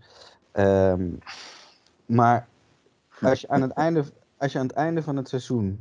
Hè, is er misschien wel een heel groot verschil tussen of Hamilton hier zevende was geworden... of dat hij uh, tweede is geworden. Het zijn een hoop punten. Mm. Nou, ik denk dat we met, in, in dit geval, als wij er al zo over praten, blij mogen zijn dat dit nou in de tweede race gebeurt en niet in de voorlaatste. Ja, dan was ik gek geworden. Dan, uh, maar dan denk ik dat de hele Formule 1-wereld wel net gek was geworden. Ja, dat zien we aan het einde van de streep. Dat, nou ja, ik hoop niet dat dat gaat voorkomen, maar we gaan het zien. Maar dan vraag ik me af, Sander, wat vind je er dan van op het moment dat Max een ronde achter gelegen had in plaats van Hamilton? Ja, dan had denk dat ik voor er een eigenlijk... verschil gemaakt? Of? Het, dan denk nee, want ik denk daar nog steeds hetzelfde. Het, uh, in mijn ogen, um, hè, je rijdt en je eindigt waar je rijdt. De, de, het, ik vind het zo gek dat in een, uh, in een sport die zo hoogstaand is, dat je, je krijgt feitelijk een freebie. Ja. En, en uh, ja, zo werkt het volgens mij gewoon niet. Ik bedoel, uit, uiteindelijk heeft uh, Hamilton, die toch een enorme domme rookie mistake maakte, er verdomd weinig last van gehad. En als het andersom was geweest, had ik dat ook gevonden. Oké. Ik, Ik vind het trouwens... Oh, sorry, ga door. zet, die, zet die volgorde goed, laat ze racen, maar geef ze niet die ronde terug. Want die ronde, ze, er is een reden dat ze een ronde achter liggen.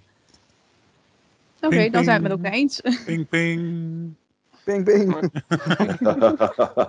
Ik wil het graag zeggen. nou, zet u het even. Is een nasi met babi panga, nog niet? Ja, neem mijn hond uit te klippen. Nee, wat, ik, wat ik al zei. Doe ook bij. Ja, alles. Alles graag. Eh happy end ook. Eh, even kijken hoor. Ehm eh, wat stond het nou? Oh ja. De weersomstandigheden. Als het droog is, mag het aangezet worden. Dit betekent niet dat de baan droog moet zijn. Oké, duidelijk. Snap je? Als het weer droog is, dat het eh, niet meer regent, dan mag die aangezet worden. Oké. En de Heb FIA je- heeft altijd de, pa- die mogen de parameters aanpassen daarvan. Heb jij ook iets gevonden dan wat met betrekking tot de banden? Of is dat dan, maakt dat dan niet uit? Als het maar droog is. Oké, duidelijk. Ik vraag me dan wel af hoe het zit met de spray die dan nog eventueel van de baan afkomt. Wordt het dan al als droog beschouwd? Of? Ja, dat is het droog. Het gaat, ik denk, Als, als het niet regent dus. ja, ze zeggen niet meer zullen dus wat worden, maar er staat wel bij van als het weerverwachting goed is. Dus het zal droog moeten, moeten zijn. Het eh, aan te kijken, als het mies zit, dan zullen ze het uitlaten. Maar is het echt kurk droog aan het worden, dat het niet meer regent en de baan droogt op, ja, dan zeg ze gewoon van uh, hup, aan die hap. Ja. Maar dan mag de wedstrijdleider beslissen. Ah, duidelijk. Dankjewel voor deze duidelijkheid. Alsjeblieft, eh, heer Collega. Want Daphne sprak net iets aan en dat, dat, dat wilde ik, aan het einde wil ik iets over zeggen, maar dat, daar ga ik nou even iets over doen. Ehm, de start, eerste bocht.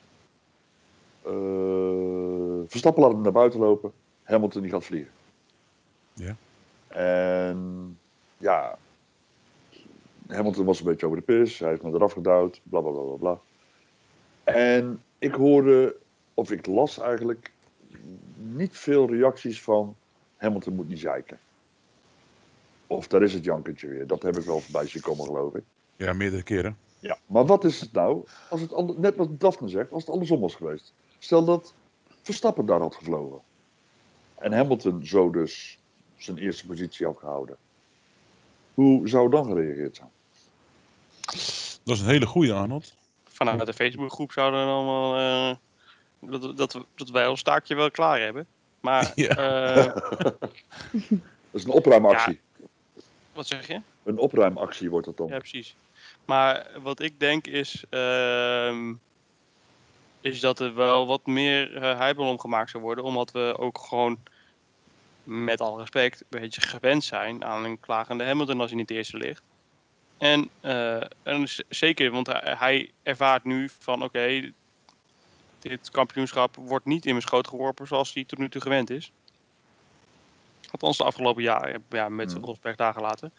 Ehm, ik, hij moet nu weer vechten voor zijn zakgeld, zeg maar. En dat, heeft hij niet, eh, dat is hij niet gewend.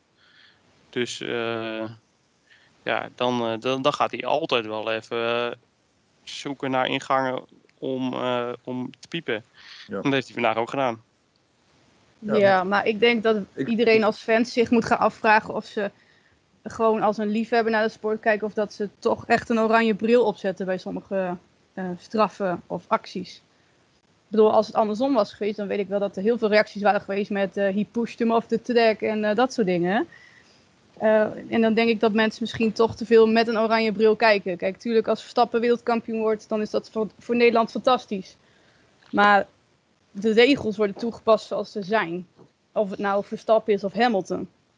En ik denk dat er te weinig kennis is van de regels en dat er toch te veel mensen met een oranje bril kijken. Nou, is, Vandaar de vraag aan Sander ook. Dat- is natuurlijk ook zo. Kijk, ik bedoel, eh, we zitten hier met een groepje waarvan de meeste. eh, nou ja, eh, Arnold kijkt als in het 1932. En Pre- Pre-Formule 1, hè? pre- pre-Formule 1. En de meeste van ons kijk- kijken ook al eh, 20, 30 jaar. Dus we weten wel ongeveer wat we kunnen verwachten. En het is hartstikke leuk dat er een Nederlander mee rijdt. Ik ben ook, hè, ik ben dol op Max, voor begrijp me niet verkeerd. Ik vind een fantastische coureur. Ehm, maar het is niet zo dat hij geen dingen fout kan doen natuurlijk. Nee, klopt. Hij maakt ook een fout in de kwalificatie. Hij zegt zelf, ik ben geen robot. Nee. Eh, om maar even te zwijgen van die herstart. Ja. Ja, Eh, categorietje hartverzakking. Ja, ja, daarom. inderdaad. Ja. Kijk, ik ben chauvinistisch genoeg om te zeggen dat Max, als ik Max eh, kampioen word, ja, dan, eh, weet je, je bent Nederlander, ja toch? Iedereen heeft dat. Zeker. Maar ja, als eh, Norris een spuikenrace rijdt, of Leclerc, of Sainz, ja, dan vind ik het ook tof, weet je, als die wereldkampioen wordt, tuurlijk. Eh, maar je ziet ook aan bij ons aan de groep, als er, eh, zoals vandaag, of dat gisteren, dat Max zo goed eh, kwalificeert, of dat die een race wint. Je krijgt, een, gelijk, je krijgt gelijk zeven weer aanmeldingen. Je kan zien dat de mensen dan, snap je, de oranje bril op gaan zetten. En alles willen zien en meemaken. Ja, dat merk Ja, je echt en- aan. En andersom zie je ook dat Lewis over het algemeen werkt als een eh, rode lap op een oranje brigade. Ja, Ja. zeker. Eh, want het- Petra bijvoorbeeld vanmiddag ook. Hi Petra, Eh, leuk dat je luistert. Ehm, die, die plaatst een berichtje van Nieuwspaal. Nou ja, we kennen Nieuwspaal natuurlijk allemaal. Satire. Ja, ja, ja, ja, ja. En gelijk, oh, gelijk de helft los. Met, oh, wat een zeikert, wat een jankert, wat weet ik veel wat allemaal. En dan denk ik van ja, Die lezen alleen de kopstuk. Ja alleen de ga, koptekst leest die. ga gewoon wat anders doen. Ga lekker kantklossen kijken of zo. Maar eh, eh, hou, je, hou je hier even niet mee bezig. Wat ik, eh, ik wil even met, op, op, bij, Debbie, eh, bij Debbie, met mijn ouders, bij Daphne inhaken. Ik denk niet dat het piepen is van, eh, van Hamilton. En ik heb dat geloof ik ooit al een keer gezegd in, eh, in de groep.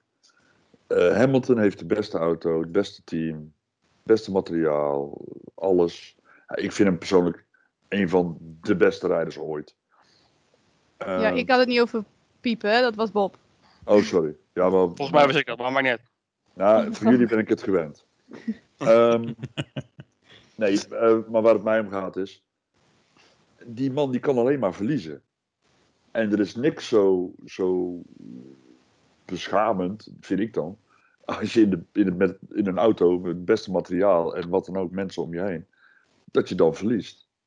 Maar vinden jullie Hamilton ook niet, eh, ik vind hem eh, anders. Eh, hoe zeg je dat? Relaxter lijkt het wel. Lijkt of hij relaxter is nu. Hij is vrolijk. Ik heb ook wel eens tegen dingen gehad dat hij echt Noors was of zo, weet je.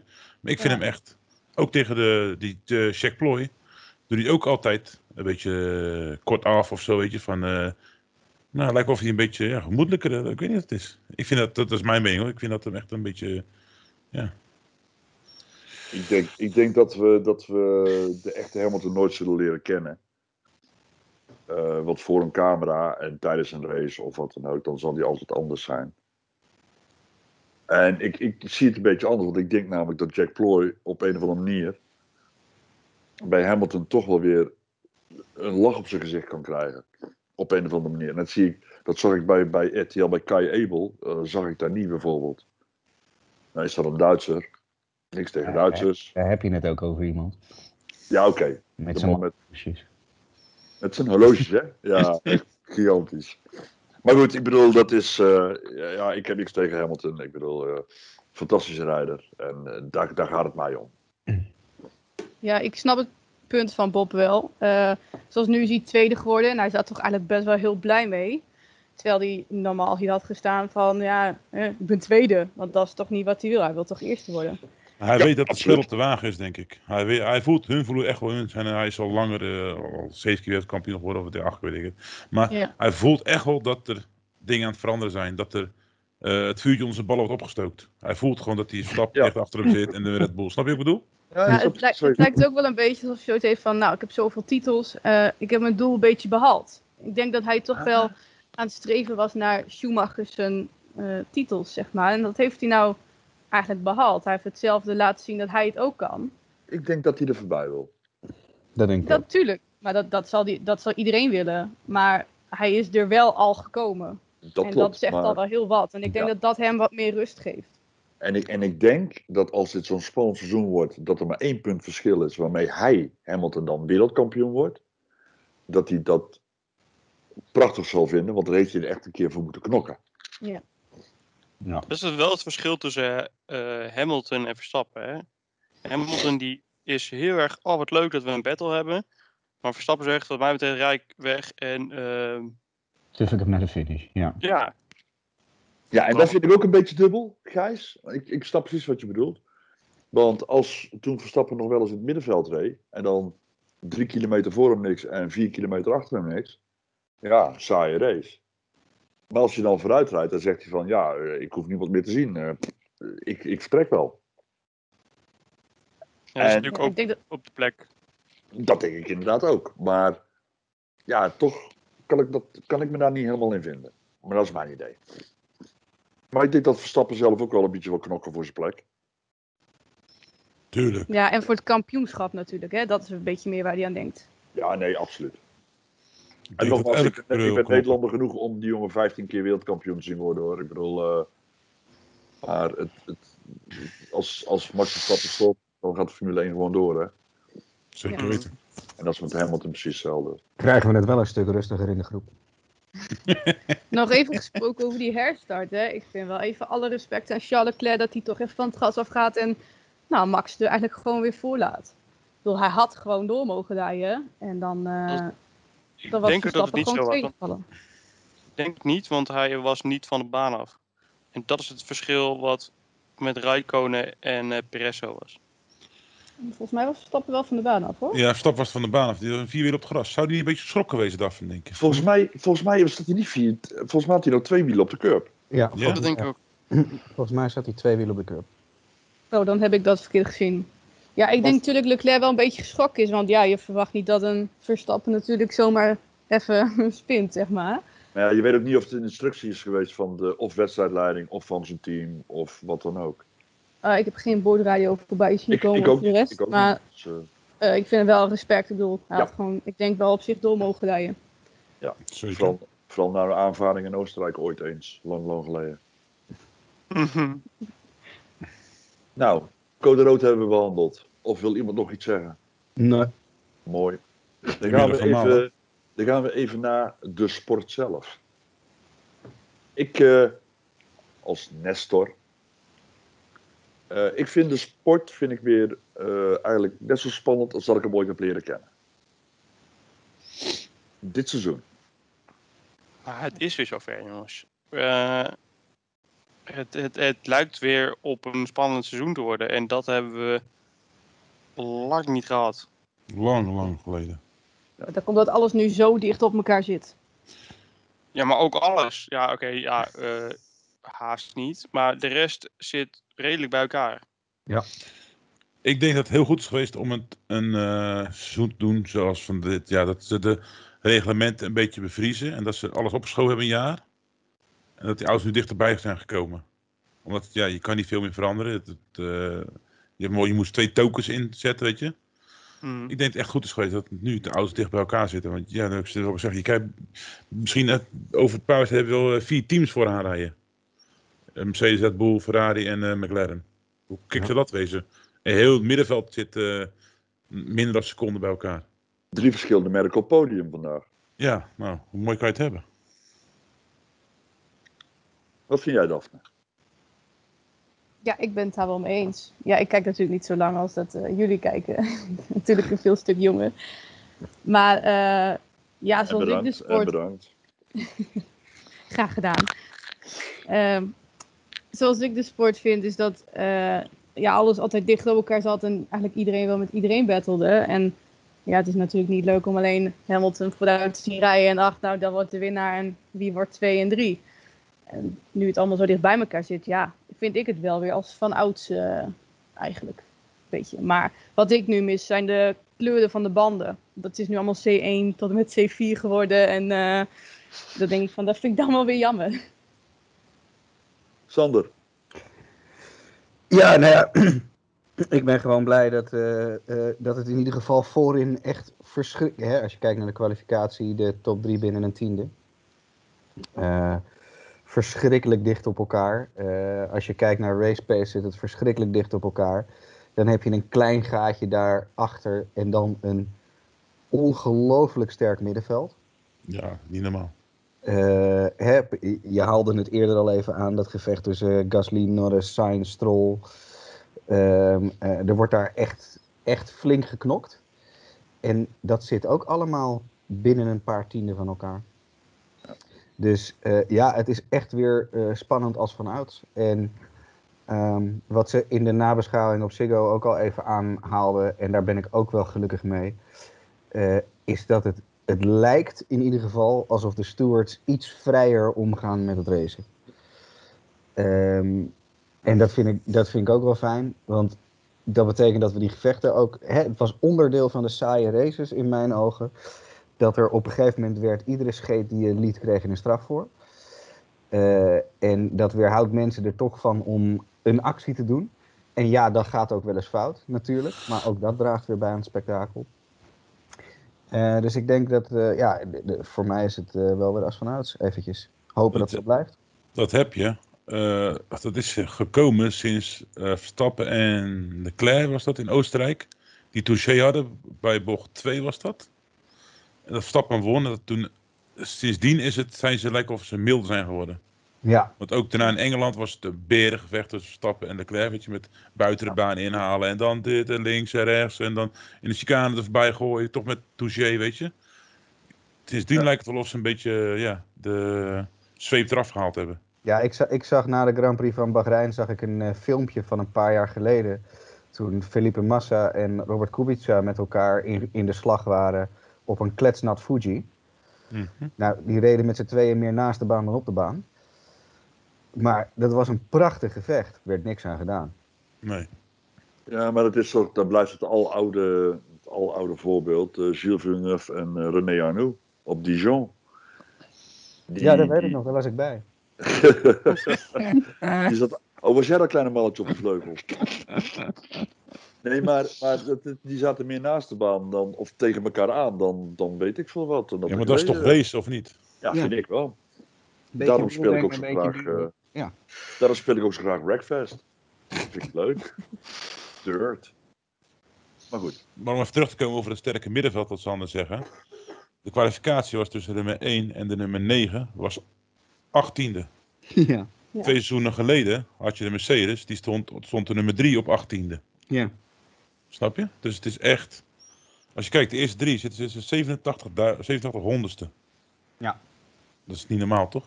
Ik, eh, ik denk dat de Formule 1 eh, weer een hele goede toekomst eh, tegemoet gaat eh, door, Zeker. door dit soort dingen. Zeker weten. En dit soort races helpt alleen maar mee voor het spektakel. En dat is gewoon leuk. Voor het publiek. Net wat eh, Daphne zegt, kijkcijfers. Kijk eens even. zo. En we moeten volgend jaar wel even afwachten. hè? Ja, Ja. Dat is helemaal. Er wordt als alles overhoop gegooid. Nou, laten we nu maar even genieten van dit jaar. Ik wou Ja, net zeggen, het, het, het moet nog Pinksteren worden, Gijs. Ja, jullie hebben het over dat het eh, heel spannend gaat worden in de toekomst. Ik zeg, nou, dat weet ik nog zo niet. Maar goed. Nee, Nou, toekomst, het, eh, het toekomst ziet er nu alweer eh, spannend uit. Ja, precies. Oké, dan gaan we verder. De straffen. We komen er niet omheen.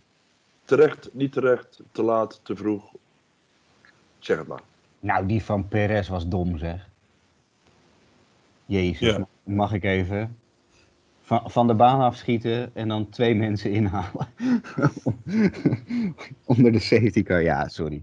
Nou, ik heb als gezien, Yuki dat nou deed, dan kon je het hem nog vergeven. Maar heb je dat beeld niet gezien? Dat, eh, voor mij reed er een McLaren reed er, en er reed Ja, een dat was- Ferrari.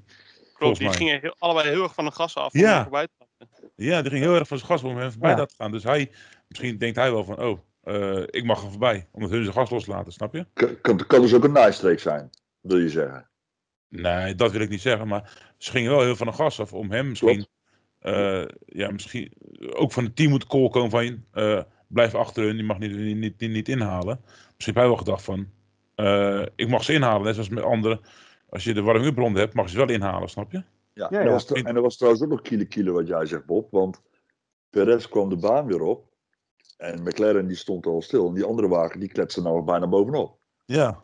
Dus ik denk Dus- dat hun ook in twijfel waren. Misschien was de McLaren ook in twijfel van, nou, hij mag nog voor, of... Snap je? Maar net, net wat ik eh, toen straks ook al zei. ehm eh, wat was het ook alweer? Eh, met Daphne geloof ik. Dat, ik heb geen boordradios gehoord dat ze hebben gezegd, eh, Sergio, eh, je gaat er niet voorbij. Of je mag er voorbij. Of Nee, wat dan niet ook. gehoord. Ja, Ik er had dan een bordradio moeten komen van je moet die plekken teruggeven. Want je mag eigenlijk niet inhalen. Dan hadden ze Nou ja, denk ik ook geen straf gegeven. Maar Ja. ik heb geen bordradio's voorbij zien komen. Ook, Ik via de Formule 1 app niet. Ik ga Rob Vergapen spelen en dan ga ik deze week achter. er niks aan gedaan heeft. Ja. Of misschien dat zij wel gezegd, eh, iets gezegd hebben. Ik weet het niet. Ik, eh, dat is gissen. En eh, dat gaat hem niet worden. Ehm, wat hadden we nog meer voor straffen? Roept u ze maar. Ik vond die van Perez wel grappig. Dat hij met zijn stuurtje in de lucht eh, bij de pit zat. Tien seconden lang. Ik denk, jongen, daar heb je een lamme arm. Dan kun je helemaal niet sturen. Maar die had, ze stuur, zei je, ze stuur, stuurde hij zichzelf. Ja, dat Soort- was eh, Hulkenberg in de simulator. Ja, een soort, een soort, een soort Tesla. Tesla-achtig. Hij stuurt zelf. Ja, ik ken mensen die doen dat eh, bij een Formule 1 spel doen ze dat. Ik vind toch dat Red Bull te veel van dat soort foutjes, of fouten, van dat soort dingetjes hebt. Vorige week was het, eh eh, die we- week daarvoor was het eh aandrijfas, wat die goed was. Eh, dan was het weer zijn differentieel. En dan was eh bij Perez in één keer schakelt die auto zichzelf uit. Maar dan ben ik technisch niet zo goed onderlegd. Maar hoe kan een stuur. Want eh, ja, in mijn, in mijn wereld, camerabeelden, ik zag die auto alleen maar rechtuit rijden. Maar hoe kan hij dan dat stuur dan zelf gaan sturen? Want Software, soft- softwarematig iets misschien? Ja. ik weet het niet, ik zou het je niet kunnen. Ik vond één, één comment vond ik wel leuk. eh, dat is Waldo met zijn Fanatec. ja. Die vond, ik, Ja, die vond ik wel grappig eigenlijk. Waldo, ja. Maar ik, ik, ik vond het wel een hele vreemde. Hele vreemde boord. Toen die zei: van, ja, het stuur stuurt vanzelf. Ja. Sky Sports had het over dat mogelijk de powersteering was. Dus stuurbekrachtiging die eh, niet werkte. Oké. Of niet goed. Ja, Maar dat is Sticker sturen. ook inderdaad. Hoe, hoe zit dat dan met het wisselen van het stuur? Hoe, want klaarblijkelijk was het opgelost daarna. Ja. Het is misschien een beetje een combi van de software, dat het allemaal zich elkaar een beetje versterkt heeft. En dat dan de, eh, de- gewoon eh, even de weer reboot knop ingedrukt is. En eh, Ja, ja. die PS ondertussen goed weet te vinden. Dus dat, eh, Dat doet de vierde nou blindelings, ja. ja. ja, Ctrl Alt Delete met twee duimen. Ja. Moet je die geest. Ehm, ja, ik vond, ik vond het wel een hele vreemde, hele vreemde, hele vreemde call van, die, eh, van Perez. Ja.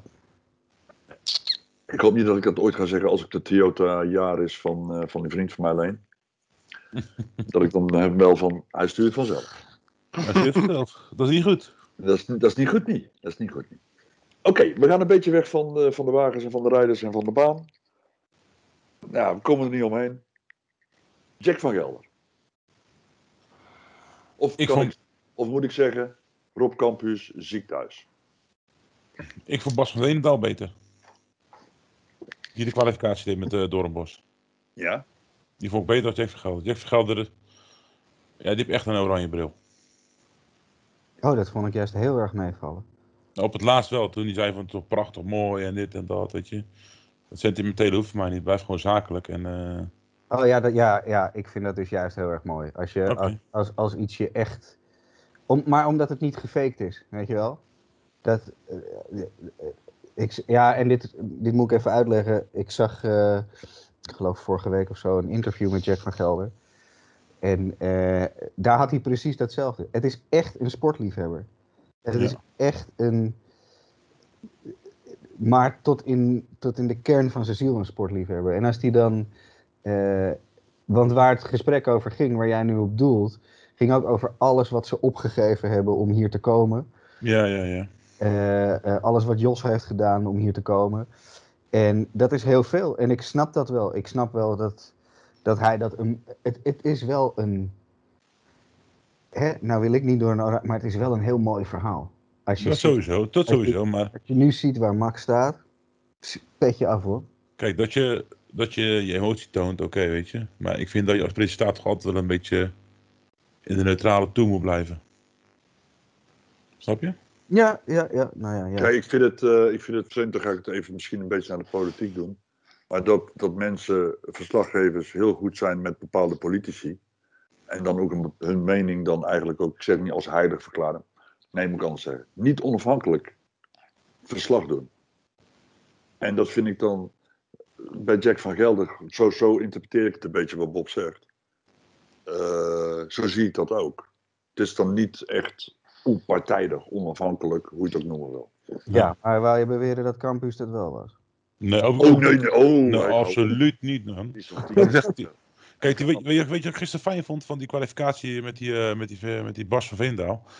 Die man heeft er niet veel eh zoegen van, van de Formule 1, dat merkte je. Ja. Maar hij stelt de, v- juist de vraag dat voor ons ook interessant is als kijker, snap je?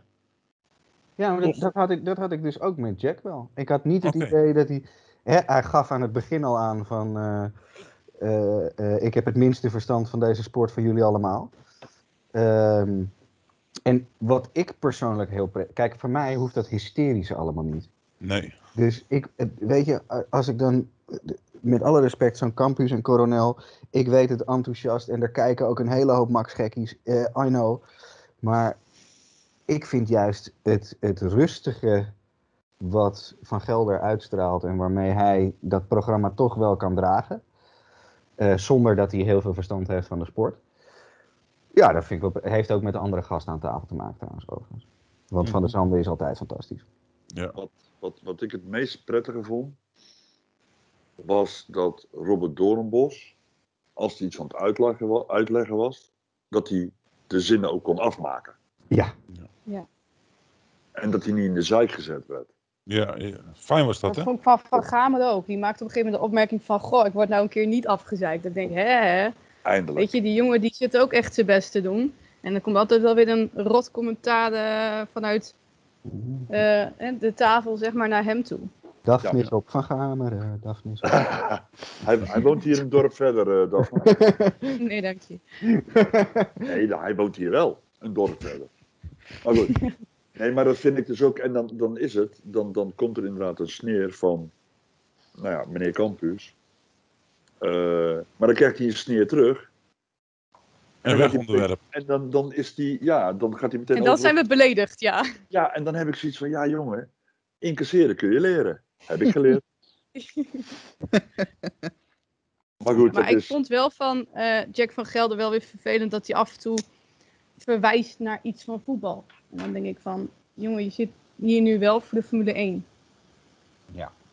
Daar heb je ook gelijk in, Daphne. Nee, dat is. Dat, en en het- ik, ik heb het nooit zo gehad met Jack van Gelder, moet ik heel eerlijk zeggen. Ehm, Dennis Bergkamp. nou, nee, nee met, het laatste akelige vond ik met die, met die handbaldames. En nogmaals, ik, ik, ik weet van Sander, eh, of wat Sander zei. Jack van Gelder is inderdaad een sportbeest. Die zal zelf naar eh eh, snel dammen op dat land Oceaan op een vlot, eh, daar zou hij naartoe gaan, bij wijze van spreken. Maar hij is meteen allemaal, hij wil allemans vriendje zijn. En dat is, ja, dat, dat steekt mij een beetje. Ja, is die dat dan niet? Lijkt me geen onaardige kerel, moet ik heel eerlijk zeggen. Ik, ik ken hem niet persoonlijk, dat kan ik niet. Ik kan alleen maar oordelen wat ik op tv zie. Ik ken Ja, hem niet persoonlijk, dus eh, En voor wat betreft dat, dat vergelijken met andere sporten. eh, Campus heeft daadwerkelijk een keer een, een programma geopend met die ene schaatser. Dat hij zei van, ja, jij hebt er wel verstand van, want jullie rijden ook rondjes. Ja, Eh, Ja, maar dan heb je het ook over campus. Kom op. Ja. Dan, dan heb ik er ook verstand van een fles Bacardi, want dan draai ik ook rondjes. ja, ik bedoel... Wat Heb leuk. je het ijsbaan voor nodig zeker? nee. IJsblokjes. Ja, ja. Ik bedoel... Nee, Ik, ik eh, vond- maar ik, ik, ik, vond het, ik vond het meer een, een, een openbaring van dat eh Doornbos twee dagen lang, die, die zal daar geen stembanden over hebben of heeft zijn, want die heeft meer kunnen praten en ook zijn zinnen af kunnen maken. Ja, ja helemaal waar. En dat vond ik dus heel prettig. Voor en, dat, hem. en, voor- en, dat, en dat bedoel ik, dat maakt het een heel stuk minder chaotisch om naar te kijken. Dat maakt het een stuk rustiger en een stuk minder hysterisch. En dat vind ik persoonlijk heel erg fijn. Voor Het maakt het ook een stuk interessanter. dat getetter hoeft van mij allemaal niet. het, het, het werd een beetje een lach- en schietgezelschap, werd het eigenlijk een beetje. En Ja. ja. ja, ik bedoel, dat zijn wij hier nou met z'n vijf ook. Ja, als ik veeltjes had gehad, had ik ze naar je kop gegooid. Mooi, dan moet je wel eh, over de A2, hè? Over de A2 en dan laten zeilen. Maar goed. Ehm, nee, ik, ik vond het van ademing dit weekend, Ja, ik ook. wat dat betreft. Ehm, even kijken. Presentaties. De regels. Dat hebben we eigenlijk al een beetje gehad. eh, van de auto's en zo. Die hoeven niet zo. Moeten die veranderd worden? Niet veranderd worden? Wel veranderd worden. Nee. Je bedoelt de technische regels. Want net wat straks ook gezegd werd, we zeggen wel dat het nou een spannend seizoen kan gaan worden. Maar als volgend jaar alle regels anders zijn, is het dan Ja. ook nog. Ik denk dat ik dan een gijsje moet doen. Het staat nou eenmaal in het reglement. Het gaat veranderen. Dus ja, we kunnen erover Ja, nee, ja, nee. Heb ik nu al mijn eigen regels? Wat goed zeg. Oh, leuk man. Ja. Dat is geweldig. Ik ben blij dat jullie diagonaal op mijn beeldscherm tegenover elkaar zitten en niet naast elkaar. Want dat, dat, dat scheidt jullie nog een beetje. Wat vind jij, Daphne? Moeten de auto's nog mooier? Nou, als we het over kleuren gaan hebben eh, en namen. Ik bedoel, het wordt allemaal wel heel eh, ingewikkeld hoor. Alfa Tauri, Alpine, eh Alfa Romeo. eh, wat, wat gaan we nog meer Alfa noemen, jongens? Alles blauw. Ja, alles blauw. groen, blauwig, ja. Alfa mannetjes. Ja. Ik, ik had vandaag ook weer een paar keer dat ik dacht van... Is het nou een Mercedes die, daar rijdt? Of is het een, Alfa, eh, een Aston? Want die lijken Ja, ja, ja. om elkaar. Ja. Ja. Ja, En dan niet alleen eh auto inhoudelijk, maar ook de kleur, zeg maar. Nou, gewoon een donkere kleur inderdaad, ja. en dan laten we ook maar niet beginnen over de haas. Want dat, nee, dat vind ik echt vreselijk. Wat een livery, jongens. Een draak van een machine is dat. Zeg. Nou, Ja, eh, de kleuren alleen al. Het is toch Zoals geen ik al- Russisch team zoals ik al- dan? Zoals ik al eerder gezegd heb, ik vind die Alfa Tauri misschien wel de mooiste auto van de grid op dit moment. En dan doen die witte velgen doen daar vrolijk aan mee. Ja. Zeker. Want ik vind het ook oh zo jammer dat Ferrari niet meer met die gouden velgen rijdt. Ja. Ja. Schrijf een brief. Vraag het aan ze. Of ze Ja, maar mijn Italiaans is niet zo goed. Dus wil je Google Translate? Nou, dan weet ik niet wat ik dan naar mijn kop gesmeten krijg als ik, als, ik- als ik een brief terugkrijg. Vraag van Culo. Ja, dat is.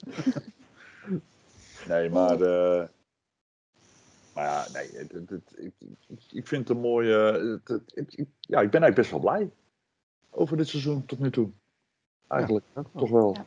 Zo. Maar wat me, wat me nou even opvalt, hè Arnold. Oh We jee. hebben het nog helemaal niet over dat slippertje van eh, Hamilton gehad eigenlijk. Ja, hebben we het eigenlijk al een beetje over gehad, want toen zei hij dat het een rookie mistake was. Ja, maar... eh, Ja, ja, dat sowieso. Het En was- dat hij een ronde achterstand daardoor heeft opgelopen eigenlijk. Maar wat ik, daar wilde ik namelijk nog iets over zeggen. Wat mij Oké. opviel, is hij gaat achterwaarts terug de baan op. Dat is een hij- dille. Ja, Hij doet een dille. nou heb ik niet heel veel verstand van de regels, maar volgens mij is dat toch best wel eh, regaining of rejoining unsafely. Ik heb het ge- gelezen. Ik vond dat heel, heel raar. Kwam ik kan het niet meer zo over de race laten, maar kwam er verkeer aan van achteren, was de kilometer daarvoor, daarvoor niks. Ja, nee, er kwam, er kwam gewoon verkeer. eh. De raceleiding heeft gezegd, het was niet gevaarlijk, omdat er geen auto's meer voorbij kwamen. Er waren de, toen, hij, toen hij nog in de grindbak reed, reden er twee auto's voorbij. En toen was hij... er rijdt er letterlijk eentje langzaam op het moment dat hij de baan op gaat. Oh, ja, dat, de raceleiding zei van, het is niet gevaarlijk genoeg geweest. Oké. Maar ik snap ook niet waarom die het doet, eigenlijk. Nou, omdat hij zo dom was om hem in de muur te zetten. Nou, Ja, maar je hebt daar, daarvoor heb je een A-vrijstrookje. Dus als hij een klein stukje achteruit was gegaan, had hij gewoon eigenlijk heel rustig weg kunnen rijden. Gewoon weer over dat asfaltstukje. Ik denk dat het ermee te maken heeft dat op het moment dat je eh, in zijn achteruit staat, dat je minder, eh, hoe zeg je dat, minder tractie hebt en er dus makkelijker uit kan. Minder wielspin. Minder in de tweede versnelling in de regen vertrekken. Ja. Je Ja. graaft je eigen niet vast dan. Want ja, denk dat, ik. ik, denk, ik denk dat dat zijn beweegreden is. Maar nou, Waarom? vind jij, maar nou, nou sta jij daarvan te kijken. Waar ik toen stond te kijken is, hij glijdt die grimbak in. Hij heeft die auto, nou, laat ik heel ruim zijn, een halve meter voor de muur. ja, Staat hij stil ik weet wat je gaat zeggen. en dan rijdt hij nog vol gas vooruit. Ja, dat was heel raar. En dat vond ik dus vreemd. Misschien dacht Ja, dat wat ik zeg. je rookie mistake. trekken. Ja, ik, ik vond dat een beetje, dat vond ik vreemd. Zo, Waarom zo- glijdt hij in de grindbak, denk je? Wou hij de spits op goed maken? Of was hij te ongeduldig om een, eh op, niet op een rechtstuk, maar in een bocht iemand in te halen op soft? Of slicks bedoel ik. ja, te snel er voorbij willen. Ja, toch? En dan, en dan, en dan Ja. op het nat te laat aanremmen. Dan ben je weg. Ja, is Ik denk, dat hij iets- hè? ik denk inderdaad dat hij iets te gretig was. Het Vetteltje, de, Vetteltje Hockenheim deed hij. Ja, alleen dan deze keer met een auto ernaast. Juist. Ho- hopen dat hij nu ook gebroken is. Dan moet ik denk dat je een flinke vrachtwagen met heel op zijn ego te breken, denk ik. Of een tank. En een grastuintje in de vrachtwagen voor, eh, voor Roscoe. maar goed. Ik denk dat het best wel een aardige kerel is. Oké. Oh, dat denk, ik- dat denk ik ook hoor. Ik bedoel, Denk ik ook wel, ja. want ik verdedig hem constant hoor. Dus, eh, Ik niet. nou, ik denk, ik denk wel een heel eind zijn gekomen. In eh, bijna anderhalf uur. Ja, Maar de, als we het gaan hebben over veiligheid, hè? Oh jee. Wat vinden jullie dan van het feit dat Mick Schumacher daar gewoon zonder eh, voorvleugel rijdt en de pits niet in mag? ja dat vind ik ook dat is niet raar. veilig. Vond ik bijzonder. Dat vond ik wel heel bizar ook. eh, dat, dat dat gewoon zo aan de regels gehouden werd. Ja. En ja, Ja, regels ja. zijn regels, maar in dit geval had regels. een uitzondering op de plaats geweest. Eh, Eh, ja. Het nadeel aan uitzonderingen is, waar houdt het dan op? En, ehm, de, Juist. en eh, ik denk dat dit op zich wel prima was, want eh, hij heeft het gewoon netjes, eh, netjes op de baan gehouden. En eh, dat was wel een voordeel, denk ik. Ik denk als er geen safety car was geweest, Nou was die pitlane ook niet. dan was die pitlane ook niet gesloten. Er was niks aan de hand. Nee, maar net als, net als bijvoorbeeld bij IndyCar. eh, als de pitlane eh, gesloten is, maar je hebt geen benzine meer, mag je naar binnen voor benzine. Ah, ja. voor, voor brandstof. Alleen mag je geen banden wisselen. Nee, Dus dat hadden moet ze toch- ook gewoon kunnen doen. Dat hadden ze denk ik hier ook kunnen doen. Vleugeltje wisselen, ga maar weer naar buiten en kom dan maar weer binnen voor banden. Denk ik Ja. dan. En dat zou dan in mijn wereld een uitzondering zijn, Gijs. Ja, nee, uit heel goed. Maar, eh, maar regels zijn regels, daar ben ik het helemaal mee eens. We mogen af en toe ja, de menselijke maat. Mogen af en toe wel eens hebben. Nou ja, het, het is zo grappig dat als dit gewoon op race snelheid was gebeurd, had hij natuurlijk ge- genadeloos een meatball gekregen dat hij naar binnen moest. Juist. En eh, nu mag je vanwege de regels mag je niet naar binnen. Dus het is- het, is, eh, het voelt inderdaad behoorlijk krom. Ik, ik, mijn Latijn is niet zo goed, maar het is een contradictie. Nou ja, zoiets. Terminis. Ja, precies dat, jongen. Daar heb ik jou dan voor. Ik heb ook geen Latijn gehad, maar dat maakt verder niet. Nee, maar ja, ik, ik haal het altijd steeds door elkaar. Ehm, Waar ik ook eigenlijk een beetje van schrok bij de kwalificatie. Dat was hoe ver eh, Yuki Tsunoda nog terugstuitte uit de bandenstapel. Ik weet niet of jullie dat vonden. Ja, het klopt aardig. Het, eh, Een stuk terug, ja. Ik, ik- ja, die het waren het vier rijen banden, geloof ik. Ja, als er En- iemand dicht achter zit, gaat hij er volop. Ja, en Ja. nou was de klap niet hard. Maar laten we nagaan dat de klap hard was geweest, was hij teruggekomen op de baan. En dan denk ik weer terug aan Spa. Hè? ja. Eh, hebben we daar toch wel iets van moeten leren, lijkt me. Maar denk je dan niet als die harder erin was gegaan, dat het hetzelfde was gebeurd als bij Spa toen de tijd? Dat ze eronder Ja. kruipen? Of Eh, nee, ik denk eerder dat zoals Hubert was gebeurd, dat hij teruggestuiterd was de baan op. Ja, wel een compleet andere situatie. Ja, hoor. snelheid ligt veel minder daar natuurlijk. Precies. Hubert die kwam met eh 280 de berg op eh, omhoog. Oh, ik, ik zat eigenlijk, te, ik, ik eh, doelde eigenlijk op, god, eh, wie was dat? Het schiet me even zo gauw niet te binnen.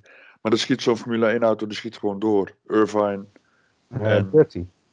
Hurt, oh, dat was, dat was maar er eentje. Ja, en die, en die heeft dus mazzel gehad, zonder Halo. Die ik zo vervloekt Ja. heb. Eh, maar die bleef dus onder die bandenstapel zitten. Omdat hij er ook recht tegenaan kwam. Oké. Ja, maar tegenwoordig hebben ze dus ze hebben van, die, van die platen ervoor zitten. Dat was toen nog niet. Toen had je gewoon Klopt. volgens mij alleen eh, banden. Op Ja. en water. Dus nu, nu hebben ze van die platen ervoor zitten dat je er niet echt meer onder kan schieten. Maar ik snap, ik snap het punt van Daphne wel. Als die daar. Hè, je, je gaat. Hè, het zal geen 280 zijn. eh, maar je komt nog steeds met een aardige snelheid die bocht door. Eh, als je daar terugstuitert en je komt vlak achter die chicane, die overigens ook op een heuvel ligt, dus je ziet in principe niet wat er achter die chicane gebeurt. Ehm, en je komt daar door die bocht en er staat er een eentje, ineens eentje dwars op de baan. Dan Ja. T-bone je hem ook hoor. Ja, ja, ja, ja. ja. En eh, als je dan een, eh, een beetje pech hebt en die neus die gaat onder die, eh, onder die halo. Ja, ik, ik snap het punt wat Daphne wil maken, snap ik, eh, snap ik wel. Ja, ik vind dat de VIA daar een beetje te laks in geweest is. Ik bedoel, er had iets anders moeten zijn dan een bandenstapel op gevallen waar je dus zo dicht op de baan zit dat je terug kan stuiteren. Alleen maar een betonnen muur. Nou, Ja. dat is wel oplossingbaar. Nou, dan sluit hij nog harder terug, maar dat maakt niet. Of de betonnen muur weghalen en dan een eh, uitloopstrook. Hoe, eh, hoe heten die dingen tegenwoordig? Safer barriers of zo? Of, eh, Ja, ja. eh, eh, wat hebben ze? Die zijn Ja. toch echt bedoeld om mee te veren en zeg maar de energie eruit te halen? Ja, die absorberen die, die klap, zeg maar. Maar als je daar met, eh, eh, als je daar met 3, eh, 350 eh, inknalt, dan eh, ja. Eh, Nou ja, het, het is minder, maar het gaat nog steeds hard hoor. je ziet ze op die ovals, zie je ze wel vaak, eh, dat als ze dan de muur ingaan, dat ze langs die muur schrapen, zeg maar. Ja. Dat ze een soort van tegenaan geplakt blijven. In plaats van dat ze helemaal terugstaan. Terugschieten, Dat ja. gebeurt ook wel eens. Nou, dan Het, gaan we li- het, het ligt ook wel een beetje aan de hoek eh, waarop ze erin komen, denk ik. Is, tuurlijk, je kunt, ik denk niet dat je alles kunt ondervangen. Het blijft een gevaarlijke sport. Hoe, hoe we het ook draaien of keren. We kunnen, we kunnen nou die banden kunnen we ook helo's geven, maar het blijft toch een gevaarlijke sport. Ja. Denk ik. Dat is waar. Hey, maar we lopen een beetje aan het, eh, aan het einde van onze broadcast. Ja, mag ik, mag ik nog één punt aanhalen? Ja, Eh, en dat is het, het nieuwtje wat eh, Jack Ploy dropte, of in de vrije training. Nee, dat was natuurlijk niet de vrije training, dat was de kwalificatie. Dat eh, Mattia Binotto waarschijnlijk, of tenminste waarschijnlijk, volgens geruchten, vervangen gaat worden door Frederik Vasseur. En nog wel op korte termijn. Oh jee. dat is, eh, dat is een hele ja, ingrijpende move, denk ik wel. En eh, zou de race van vandaag daar iets aan veranderd kunnen hebben? Denk ik niet. Nee. En is het verstandig? Nou, Frederik van Surp, niet dit seizoen is die auto, uh, zei hij ook hè, daar had hij het Olaf Mol gezegd, die auto is eh 16 sneller geworden, maar ze staan wel stijf achteraan. ja. Dus hij doet niet zoveel verkeerd, alleen ja, eh, zit even tegen. Daarvoor was het een hele goede manager, vond ik. Ik vond het echt een goede manager, altijd de rust bewaren, nooit geen gezeik in het team, altijd gewoon, eh, hoe zeg je dat? Normaal praten, weet je, niet uit toon doen of zo, gewoon relaxed. Ik denk dat het een goede is voor Ferrari, denk Ja. ik. Normale vent, aardige vent, grappen maken, weet toch, een beetje luchtig. ja, doet geen gekke dingen. Nee, geen gekke dingen. Ja, En dat- staat wel eh, bovenaan eh, aan het lijstje van slimmere, slimmere teambazen. Ja, ja, ja. ja. Zeker, zeker. En dan denk ik toch, kijk, als ik nu naar Binotto kijk, A, vind ik het al heel gek dat hij een soort van dubbelrol heeft. Dat, dat is een beetje raar. Maar ik zie in hem ook geen teambaas. Ik vind het geen. eh, hij, hij mist karakter of zo. Hij Kijk, is daar dat- te lief voor. Ja, misschien wel. Bij, bij Arie Verbena had ik altijd het idee dat als je het niet goed deed, vond je de volgende dag een paardenkop in je bek. Ja, En, ja, toch? Die ja, zit ja, ja, ja, ja. met vuist op tafel. En eh, deze, die, eh, al verkloten ze het helemaal, geeft hij een aai over je bol en zegt hij, ach jochie, hier heb je een lolly. Ja, maar dat, is, dat vind ik dan. Ik, ik, ik begrijp het, maar ik vind het wel jammer dat. Kijk, wij weten niet alle ins en outs. We weten niet wat er achter die gesloten deuren gebeurt. Hè? En dat Nou, kan daar best zijn dat hij daar gewoon. Ja. Is dan toch stiekem een labradoodle? ja. Maar Nee, maar, maar, maar wat ik bedoel is, ik bedoel, het kan best zijn dat hij naar de buitenwereld gewoon heel leuk en aardig is. En eh, verzachtende woorden spreekt. Maar dat hij, zodra die deur dicht is, dat hij dan echt wel met, met een moker op tafel slaat. Of dat iemand anders dat doet voor hem. Hij doet het niet, denk ik. Hoor. Dus, eh, Ik weet het niet. Ik zou ik zou het je niet kunnen vertellen, want dat zijn dingen, ja, en daar zullen we waarschijnlijk ook nooit achterkomen. Dus Maar goed, eh, ik, ik ben daar benieuwd naar. Of ze, ehm, ik zou een Vasseur een goede vinden voor Ferrari. zeker, zeker. Echte, echte teambaas. ik, eh, ik zou het, een, eh, ik zou het een, een, een mooie move vinden, ja. Maar, en je weet ook niet hoe ver die al, al bezig is bij Ferrari, want ze maken inderdaad wel in één keer een, een, een, een, een, een, een opleving mee waarvan je... Die had ik niet verwacht een paar maanden geleden. Ja, maar ze hebben die straf natuurlijk ook niet meer. Dus, ja. Ja, Nee. dat is sowieso. Nieuwe motor, aerodynamica is aangepakt natuurlijk. Ja, nee, deze. Oké, we zijn bijna aan het einde. We hebben nog punt 16, wat nog ter tafel komt, maar dat hebben we net eigenlijk al een beetje gedaan. Mhm. Mag ik één feitje doen? Bob, Bob feit, kom maar. Kijk, ik ben, eh, ik ben nogal op de cijfertjes altijd, weet je. Bij mij moet, eh, ik zie altijd dubbele cijfers en wat dingen. Maar ik heb nou, Verstappen heb race nummer 33. Hamilton heb race nummer 44. En hoeveel seconden precies tussen die twee zat er? Denk je? Aan het einde. 22. 22. Nou, ik vind dat, ik vind dat mooi. 22, 33, 44. Snap je? Ik, ik, vind dat, ik vind dat prachtig. Ik kan er niks aan doen. Ik dacht dat je kwam met een 33 plus 11 is 44, maar Nee, ja, nee, dat dacht ik ook zoiets. Ja. Met Dus PS, er- hè? Ja, er is er ook zo eentje geweest van eh, eh, Bottas min Hamilton is 33 van eh, Verstappen of zoiets. in de Ja, game. ja, zoiets. ja. Ja, ja. Dus ik zeg, mag nog wereldkampioen. Het kan niet anders. Het staat in de sterren geschreven. ik zou je vertellen, als, als Ja. benzineprijs, als ik ergens sta, 33, denk ik van ja, Verstappen wordt wereldkampioen. Zoiets. Ja. Maar goed. Nee, maar ik vond, ik vond het een leuk dingetje. Ik, ik zag het Ah, net leuk.